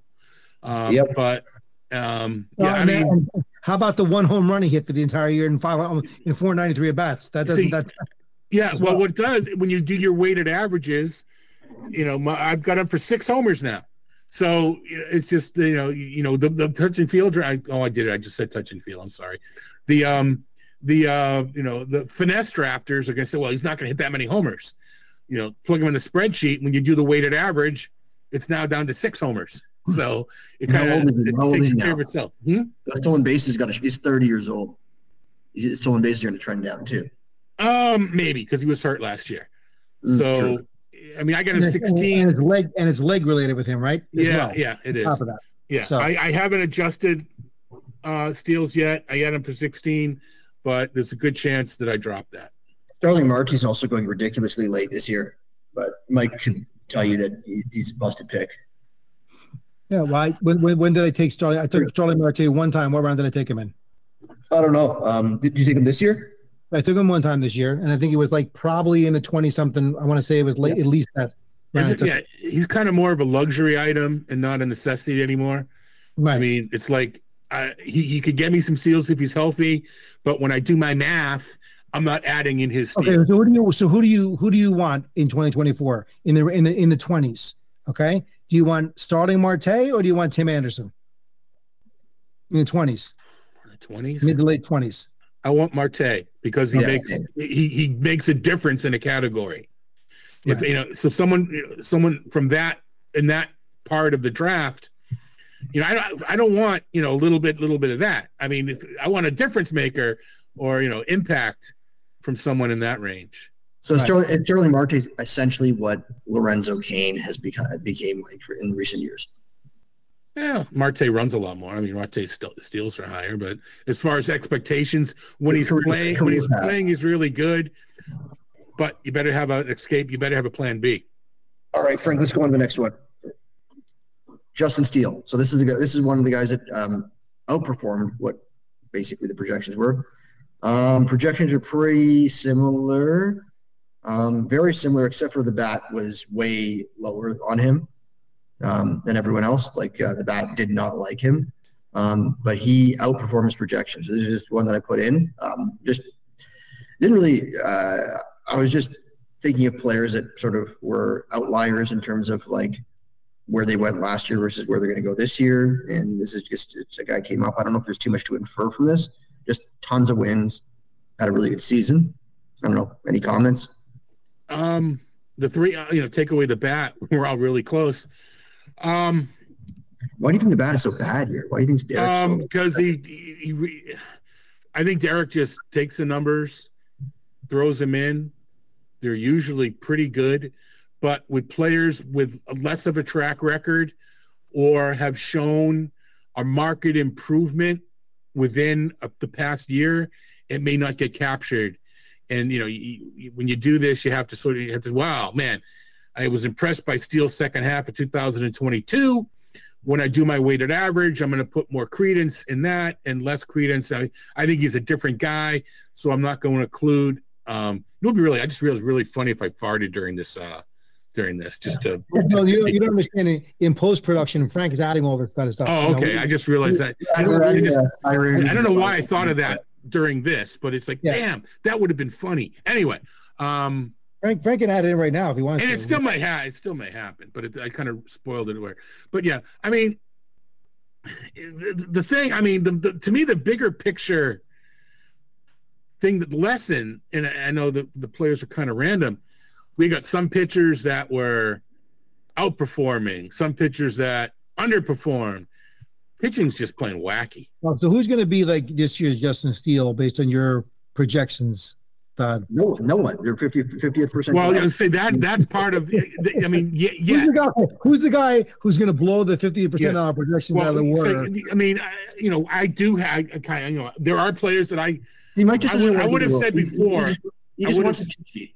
I would have said before that, understand um, talking about here. He just I out, I over, I out, I overdrafted my projection on Steele. So you know, if we're looking at whose projection I will overdraft, it could be Skubal, it could be Jesus Luzardo. I don't think I'm saying any names here that people are going, wow. Um, No, more so Luzardo than Skubal because Skubal everybody knows, and their- everybody and their brother wants Skubal. I mean, Luzardo. You know, I think people are onto Luzardo as well. He- He's firmly yeah, entrenched. it, What it- seven? it could be Mitch Keller, Braxton Garrett. Um, I'm, I'm, I'm gonna, I will, I will pay the upside for Braxton Garrett. Um, Clarke Schmidt has But stop right there. Stop right there. You know, you now you now you've been now it might be a coke thing you're doing right now. I haven't. I mean, it, I, I don't want. Schmidt. Okay, another industry guy. He's going to suck. Forget the Clarke Schmidt. He can't get lefties out. What are you talking about with Clarke Schmidt? Forget Clarke Schmidt. He's more Right. of in the streaming class wh- where a lot I, of I pick and choose. yeah, but Justin Steele wasn't a streamer. I mean, we yeah we. I mean, we- Right. I mean, who am I? Yeah, who am I going to count on? Who am I going to? Because I wait on pitching, who am I going to count on to be, you know, one of my aces?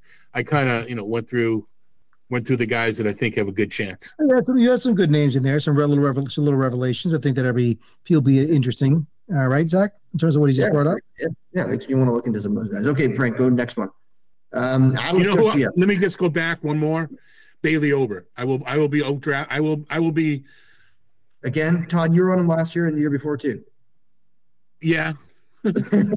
anyway, I'm, I'm sorry that I'm sorry to tell you that uh, you know Justin Mason and Paul Sporer would not agree with you. All right, they, you really they'll, they'll they'll they'll down you for that Oh, idea. So I'm sorry. I'm sure you're upset. I'm sure you're upset about that. because I'm you even know I'm even more into it now. there you go.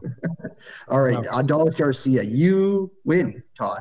No, no one else believed in him uh, like you did. You you had him projected for 31 home runs, 87 runs, 101 RBIs. He was basically 39, 108, 107, and then the batting average was still good. No one else believed in the batting average. Um, but everyone got the stolen bases wrong. He sort of stopped stealing as much, but um, you were a lot high. So this this goes back to me saying what like all these projection systems doesn't matter what you use. You would have steered us correctly into Adolis Garcia. So props to that. Is he finally have a- get? He finally going to get like this year? Are we finally? Is this the year that Adolis Garcia goes where he's supposed to go? Because where's where's he been going? What's his ADP been in the early dress? Third, third, end of third. It's it's not to the extreme as Anderson, but his underlying metrics did not portend what he was doing.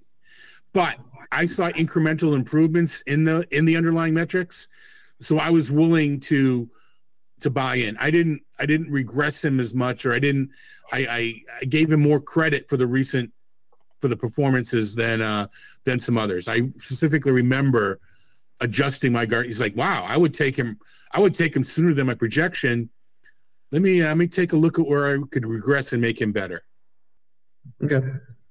I don't know why he didn't run because he should have run. He's in the he's in a he was in the class of players. Well, I guess when you're running around the bases after a homer, you really can't run very much. But I thought he would steal more. Maybe the lineup is just so good they don't want to run as much because they're just like why run? They're like the why run? You're just gonna get hit. There there's some of that. All right, next one, Frank. Do we have more? CJ Abrams. This is a tasty one. You were the again, Todd. Awesome. You Like, you were the blew the water, Todd, with your projections here. Yeah, you you were high on him. Like no one projected, like no one would have projected the breakout that he had. But um, everyone was around the nine, seven home runs. But you had him, you had the runs way higher, and you had the playing time way higher, and you had the stolen bases way higher. Like, like Steamer, like they all had him under twenty stolen bases. Imagine that. Like in hindsight, everyone else had Steamer, the bat, ATC, all had Abrams under under twenty steals. You had him at twenty eight. You ended up with forty seven. Part of that was because I made some adjustments. He fell into the category, you know, we didn't we didn't know where the ex we knew there would be more steals heading into the year. And I know I adjust Abrams kind of met the criteria that I felt for him to run more. Um, I, re- I mentioned before about blocking UT. I there were two two different 12 teams, 12 team RotoWire online championships that I already had a utility, a middle, and a shortstop. But like I I can't let Abrams fall any further than this. And I just I, I'm taking him. I don't care if I can't play him. It's a 12. Someone's going to get hurt. Uh, I know in one of the leagues they actually ended up using him over Xander Bogaerts half the season because Xander wasn't playing very well. But I I was high on Abrams heading in, and he was one of the ones that I mean you're going to find player. I'm going to say this. You happen to pick one that I you know I'm going to I adjusted a guy up and he didn't do well. So it's you know I mean I'm not going to you know too, too much of a victory lap. I didn't. I didn't cherry pick this because you're coming on. Right. No. I understand. But I mean, there were players I was high on. I mean, I'll, you know, Brad Keller, um, you know, I, I'll, you know, Brady Singer. I bought into the, the Royals have a new pitching coach, coach from Cleveland and a new manager from Tampa. Both organizations are really good pitching. I'm going to bump up all their pitchers. Well, that was, that wasn't so smart. Keep in mind that, uh, well, they got Ragans, but um, yeah. So anyway, um, Abrams and I I think there's staying power. And the playing time could go up if he hits higher up in the order. Yeah, no, this was. So a he's being good drafted call. like that. What is he, a fourth round pick this year? Yeah. That- Yeah. So for Abrams. So uh, to right, you last one, we'll bring it home. Last one here. Tarik Tarik Screwball. Tarik, Tarik the Freak. All right, you had like so. The one thing here is um, you had you had him at the best rate stats. So you were the most you're the highest on him per game, Well, but you overshot his innings. yeah. Well, uh, Steamer had a lower ERA than I did. But I'm looking at the whip. Okay. Well, yeah. That's that, I, I feel like the whip's a better gauge. And the whip is, as I mentioned before, you know, he he showed improvement in his walk rate. This now it's two years he did it. He And I'm showed looking at your. K, K9 too. I'm looking at the K9 he, as well. he showed improvements, and I think I put more credence into the improvements he showed in 2022, and maybe because of the underlying metrics supported them. But I, I know that I would have altered the weighting. Now I don't remember exactly what the what his issue was as far as why I was just so over over with the innings if he had a setback or if I was just too aggressive. But um, and it, it, it also had to do with, like I mentioned before, you know, I kind of I, I believe in Skubal, so I I may nudge him up. Maybe, maybe that's why I put the innings higher to get him higher up in the rankings. I don't know, um, right or wrong. I mean, maybe that's a 75th percentile. So what's your 2024? What are your 2024 projections? Early reveal. What's a, what's your 2024 projections for Tarik Skubal? I think he was in my top 15. I mean, I am very high on Skubal. Um, all right, he's my number 11, my, my number 11 overall starting pitcher. Um, you know, I, I need to, I mean, yeah, ugh, I may need same, to like, take another look at this. He's I have gonna, a- he's gonna shoot up boards. I have a 3.10 whip. I have a 103, no, a 103 whip. That I I need to look at that whip. 10 I want to I'll make it lower than 1.17, but the 103 whip I think is is too aggressive. I'm still going to be high on him. I mean, The maybe bat, had, the bat had him at a 1.27 whip and an under nine K9. So I think some sometimes with like a, I think limited recent track record or any track record, they're very low. So using the bat, I feel that you're going to miss on a lot of these breakouts. Yeah, I think I think that's fair, and I think Derek would probably admit it. But he's probably more accurate for what it's worth. On Todd players with Zola, right track here on the show, right here on the show, late in, the show. well, you heard it here first. Derek Carty sucks, and you should ignore every one of his projections. Okay. Yeah, So- exactly. Exactly. No, um, I think he's, that's- he- that's why you're free, The work I know what I, I know what kind of work he puts in. He does a better job with the data. You know, when on on on a on a longer track record, he he has he I think he has a better job with his regressions and picking apart the Nolan Arenados, the guys that have been in the league forever. Um, now, how use, how useful is that from a fantasy basis? I don't know. Oh, you're could have um, projected the guys that are going to go in, in the first three rounds anyway. So you Yeah. know, it's, it's not it's not going to be But- actionable. Great. Speaking of floor guys, Nolan Arenado, I was thinking about him too. You know, I think he's getting close. I think this will be the year. I think he started to take the turn to the lo- closer to that floor. So All right, well, I'm done. That was really uh, interesting to hear your thoughts on this, Todd. I enjoyed that. Um, but I'm done with my segment here. I get. I think we've done. How many hours have we? How long have we done tonight, Frank? Where are we stand right now? Um, we've been recording for three and a half hours, so the actual show is probably a little over three hours. So, so we've we've we've got to the point in the show we have to make a command decision We'll yet again on show douchebags, our show see our segment of show douchebags. But we have not done what everybody's been waiting for, the fun facts feature. So I think we should take another quick break. Todd's still with us, and I'm going to set him up and see, ladies and gentlemen, can Todd Zola get through reading 10 fun facts about himself when they're all roasting him? We have to see if that's even possible if he wins the bet. As we come back after this quick break.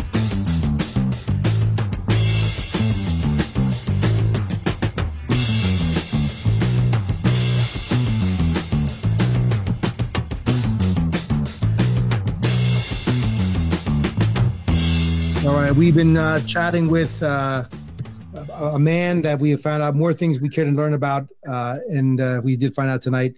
Uh, and he's managed to make it through most of the show without passing gas, which has been great. Although we might hear it in in the uh, in the post production, but uh, it's been a marathon show, and I think everybody's enjoyed it. I think we're going to bring it home tonight with our fun facts. If you're okay with that, Zach, you okay with that? Frank, you okay with that?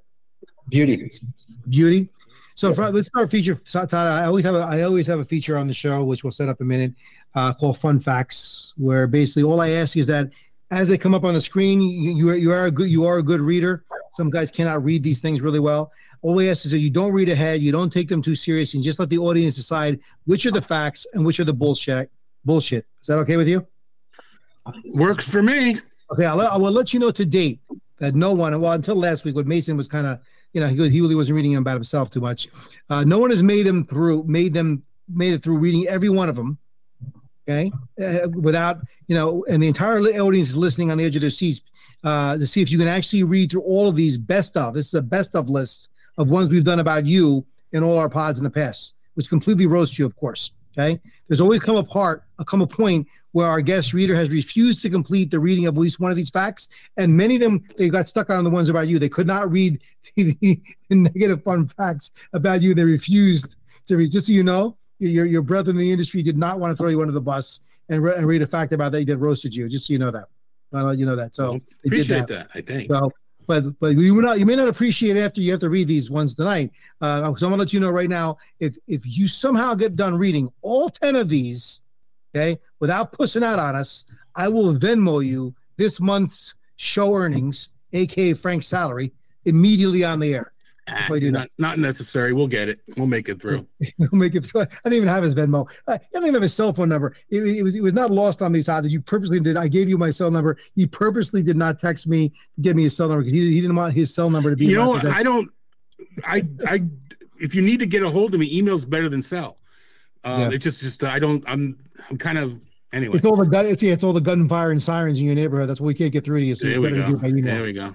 Uh, at that point, as we know. But there's a little feature called Fun Facts. Please, DC Douglas, bring us in and uh, let us know about this little feature. Now it's time for everyone's favorite, completely inappropriate, usually insulting, and partially total bullshit feature Fun Facts. They're fun, they're facts, and with just the right amount of concocted bullshit mixed in for your listening enjoyment. Back to you, MTM. Okay, so you got the theme of what this is going to be, Todd. So these are the fun facts with Todd Zola, part one, all about. All I will tell you, nine of these facts are ones we've done in the past before. One, num- the last one is one that we just I just added about you just for the show. So here we go. Fun fact number one is read by Todd Zola about Todd Zola. Women speak about 20,000 words a day. This number, however, drops precipitously for women who are currently gagged and held hostage in a hole in Todd Zola's basement.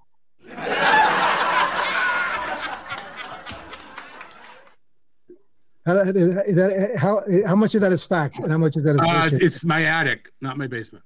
They're in the attic. So we know we know, we now know where he holds them. Frank, good. He's clarified that. Here we go. Number two. Each year, 96 billion pounds of food is wasted in the U.S., except in Todd Zola's kitchen, where not an ounce of food ever goes to waste. Why just limit to the kitchen? I mean, all the room. Todd got a visual of his house, his apartment. There's like food lying around all over the place. You know. half-eaten food, food lying all over the place. Don't, don't give us that visual. You, know, you, you, you, you have like people. You're the kind of guy that has like you know sandwiches like in his bed and food in the bathroom and stuff like that. it oh, all over Put the it house. this way, I don't. I don't have a lot of containers for leftovers. because he eats the containers too. Well, there, there could be. Yeah. All right, number three. 23% of all photocopier faults worldwide are caused by people sitting on them to photocopy their buttocks, whereas 100% of photocopier utter destruction are caused by Todd Zola doing the same thing. know, the thing about this is that's what the greatest thing about phone uh, cameras and the cell phone now. I don't I don't have to sit on I can just, you know, if I could only reach behind I can't reach around far enough, obviously. But uh but you know, yeah, okay. You take pictures of your own ass with your phone. Is that what you try to Well, do? Well, I mean, I do I sit on photocopiers, you know, to to keep the meme going. Yeah, I do. All right. Okay, okay. Well, look, but, but, but the truth of the matter, this is the truth. Fact. You could, you, do- isn't it, isn't it strange to see that 23% of all photocopy faults are, are caused by people sitting on them to photocopy themselves. So just the visual of you sitting on a photocopier, I think, is just hysterical in and of itself. So, Yeah. but number four, Did you know the catatrophia is the fear of mirrors? And strangely, zolophobia is the fear of mirrors have of Todd Zola. it's catatropophobia, by the way, for the fear Yeah, of no, I. I can't. Maybe I can't read. Okay. Yeah. No. Um. Yeah. Okay. I I don't like mirrors. They don't like me. Yeah. You have any mirrors in the house, uh, your house, that aren't broken yet now, or no? Um. The only one I have is is, is I'm thinking is in the bathroom. That is, but it's not a full length mirror. It's just like a little mirror. And I we already t- I only use it once a day when I brush my teeth. So you know, the one, yeah, the one time a day you brush your teeth. you know yeah, it's good. Yeah. So Number five, the average person's yearly fast food intake will contain 12 pubic hairs, which explains why Todd Zola has an 80 pound hairball in his stomach. Well, we certainly know he didn't get it from another way. We certainly know he didn't get it from another means. Yeah, exactly. We don't. We, we we established this way. the only one where those pubic hairs are getting into your body. That's for sure.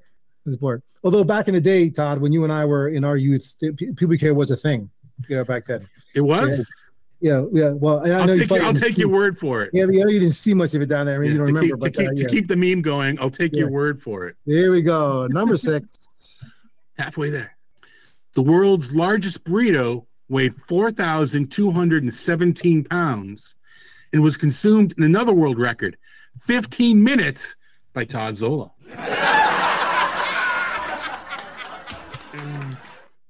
You put pizza instead of burrito, and maybe Pizza.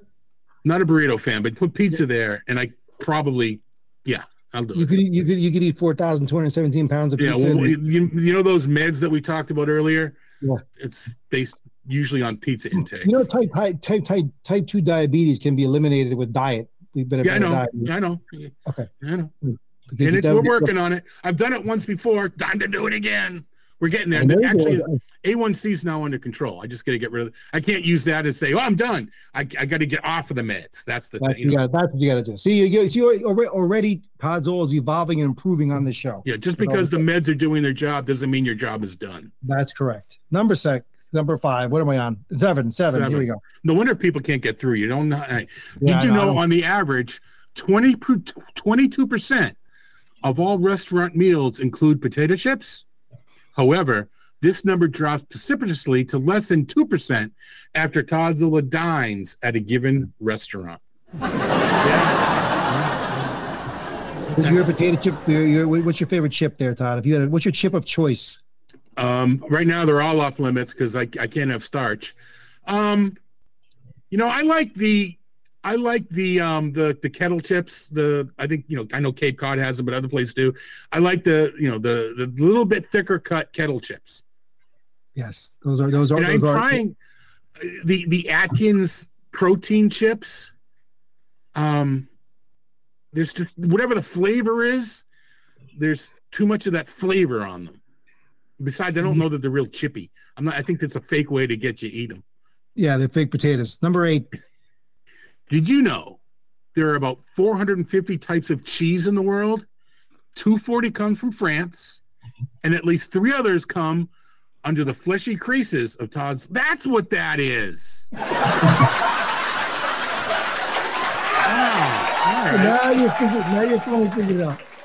Now you finally figured it It's you know how much extra soap I need to wash wash the fleshy creases creases. I don't. We don't need that. None of us at this hour that show need You know, that kind of it's it's eh, it's tough. You know, is it is it is it one of those you you're one of those industrial size strength showers? You have to a stall you walk into. Or No, is it- no, no, but um, no, it's it's normal shower, and but yeah, the, the uh, You need you need go through go through a lot of body lotion, body wash. Yeah, body wash. All right, here we go. Number nine. We're almost there. Almost home. only eight percent of teens say they have a, met a romantic partner online, which is ninety two percent less than the percentage of times Todd Zola has attempted to contact my teenage daughter online. Frank, he's playing along. Frank, he's gonna get through it. Like, he, he, he, he- Frank. Now Frank stated that if he makes it through number ten, after he read it, he see he was he was very the- worried about number ten. What the? What am I?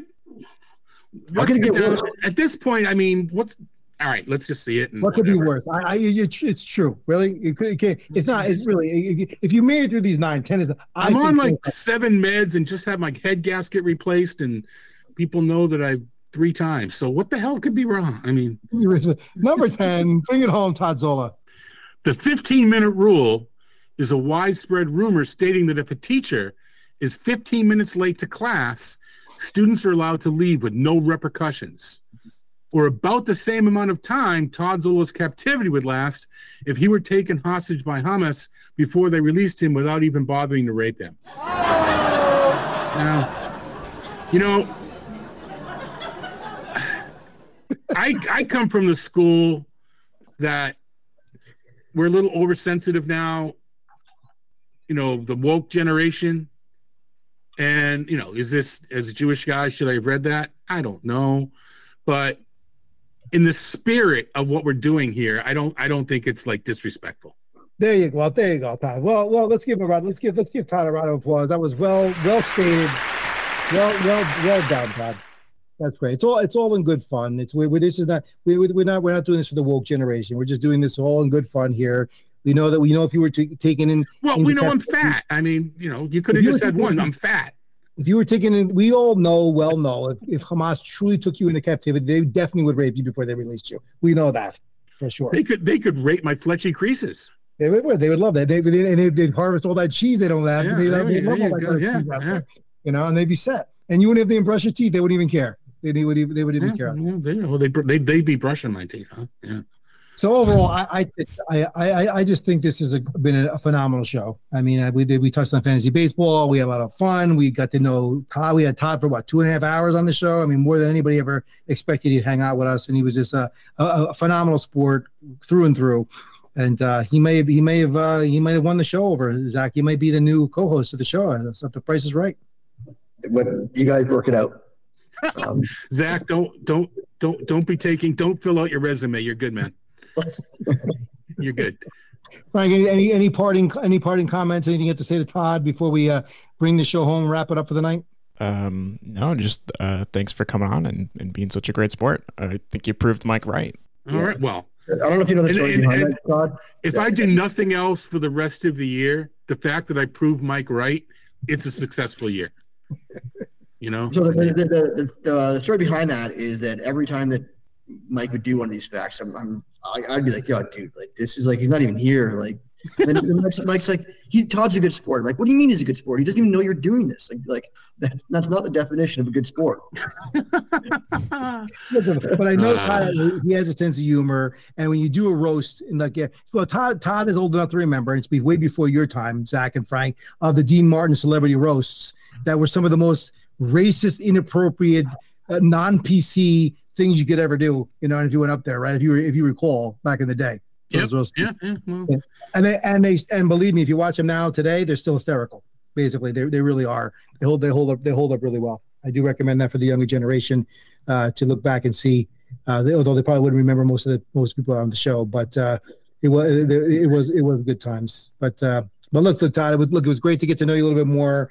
Appreciate you coming on. You're you are we now we have established you truly are a good sport, and uh, a lot of good insights. And uh, hope to uh, hope we get you out in Vegas, see you some of these drafts again, or do some drafts with you a little bit, like the old good old days. Uh, it'll be great if we, if we do make the Jew draft happen. Uh, I think we have to get you in there uh, for sure. It would not be like it wouldn't be it wouldn't be a good Jew draft without you, Todd, as well. Let's go. Just so you know. there's well, the thing there's plenty to choose from in the NFBC, so we're good. Yeah, we'll figure it out. I mean, I'll get out there again at some point, but anyway. Well, well, Frank, I, I know you have, you have- some work to do in post production, not a crazy amount of work, but uh, as we wrap up at 2 a.m. on the dot here Eastern time, uh, we all, we have to work tomorrow. I don't know what Todd does tomorrow, but he'll get up and do whatever his morning routine consists of. I don't know what that exactly will be. Uh, we, we, one of them, one of them is not brushing his teeth, we established. So well, uh, I'm up to twice a day, so Okay. that may be after lunch or after breakfast. And I got one of them like Sonicare. I mean, yeah. Anyway, only way to only way to go, Todd. It's only way to only way to go. Being in the I can tell you, being in the dental industry, that's the way to go. Get one of them. Get one of them Sonicares or Oral B's, and you're all good to go. All right. Uh, all right. Well, this show will be coming. For you listening to it now, you've you've uh, it's it's, it's a Monday, and uh, you've heard all the amazing things. now that Tuesday. You know, you, you you've heard all these amazing things that Frank's done to dress it up and make it even better. And I, Frank, I thank you for that in advance profusely. And and you should also thank Todd that he's not asking for me to to uh, Venmo your your your salary uh, for getting through the the top ten uh, the facts list, the fun facts list. Yeah, tell people to buy Master Ball too, because it's it, it was the best. We just proved it was the best projection system. Yeah, Yes. Well, how, well, where do people where do people find you on Twitter, and what can you uh, your, your shameless plug of your product? all right. So Twitter is just at Todd Zola, not not not at Todd Zola one. There there is somebody out there uh, who once in a while gets gets tweets in my direction, and uh, I'm sure he's a Thank wonderful Zach. gentleman, but he's not a fantasy I don't, baseball. know Anyway, about, I don't know about that, Todd. uh, anyway, The guy, um, the guy is a complete dick. I, I, I've seen the guys his, his banter back and forth. He, the guy's a complete dick. He really is. He, I- he really is. take I'll, she'll take your word for it. But anyway, um, it's it's mastersball.com, M A S T E R S B A L L.com. I will be launching my uh, 2024 projections and, and profiles, etc., on November 1st. Uh, one of the, if not the first, uh, subscription or projections out there. I'm usually ahead of the NFBC. Not this year.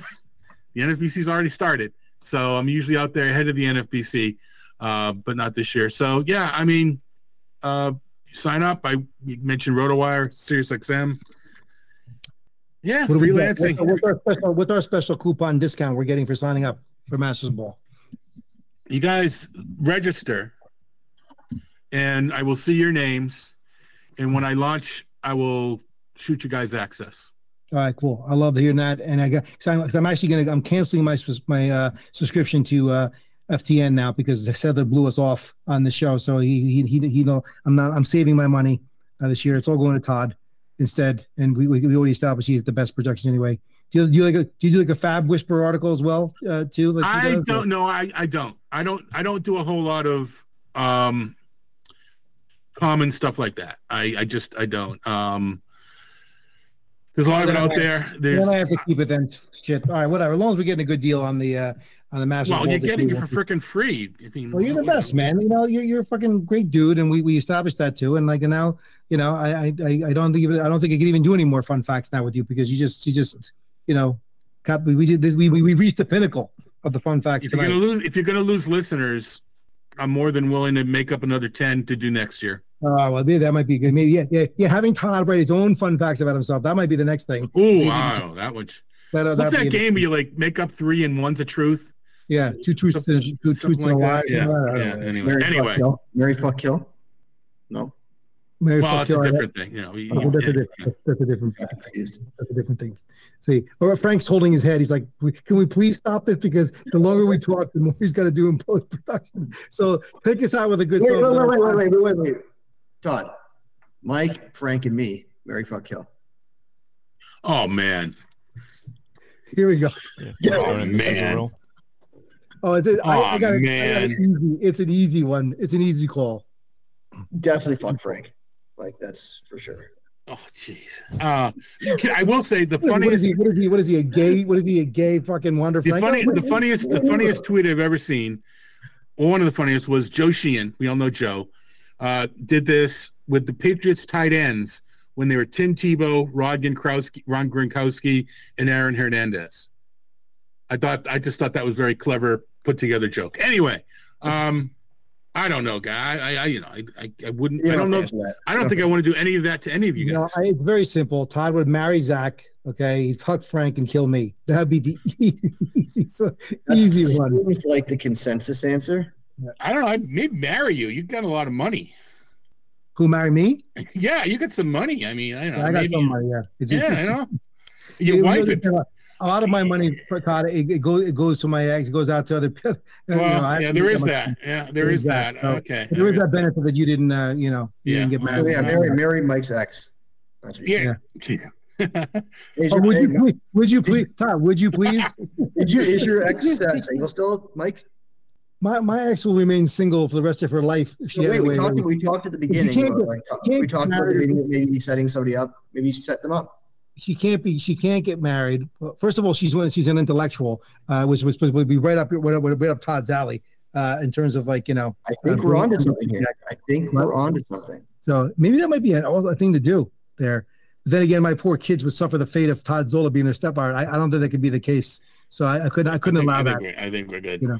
you know so we, we, we, we don't want this this this show the longer it goes the longer we keep because now we're going off script the whole thing's going to degenerate even faster Oh, but- What we gotta do is get Todd to take off his shirt to end the show, and we're all set. Come on, Todd, just take off your shirt. Not happening. Not happening. That draws the line. I have whatever dignity I have left. I'm keeping. He's saving it for Elizabeth Banks when she when she was up at the house, and and and Zach with the video. Okay, Frank, I got to ask you a question. Okay, with the video camera, we so I get Elizabeth Banks. Okay, I get the check. We have to go to Zola's house and everything. You, what's it going to take financially for you to have to film that video? And we're not we're not going to. I think What's the it gonna take? experience just might be worth it. Might just be worth it. You- That, that's you'd- a story of to the lifetime. Well, you- You'd be able to tell that story to your grandkids. but how much are you going to need to pay for counseling? Right. or medication. Yeah, well, that too. You cannot. You can. There's, Counseling there's, surplus, he says, I do it. There's certain things you cannot unsee. That's for sure. That situation. You get to see Elizabeth Banks, and then you get to see, you know, her being suffocated by Tom. Uh, anyway, look, look, let's let's let's let's bring it home. Let's wrap it up, Frank. We'll we'll we'll, uh, we'll be back hopefully next month with another episode as we get into the off season, and we're the only baseball uh, pseudo baseball show in town, and uh, we'll be talking some more then. And I don't know if we can. We have to find a guest that can top Todd Zola. We'll see if we can do it.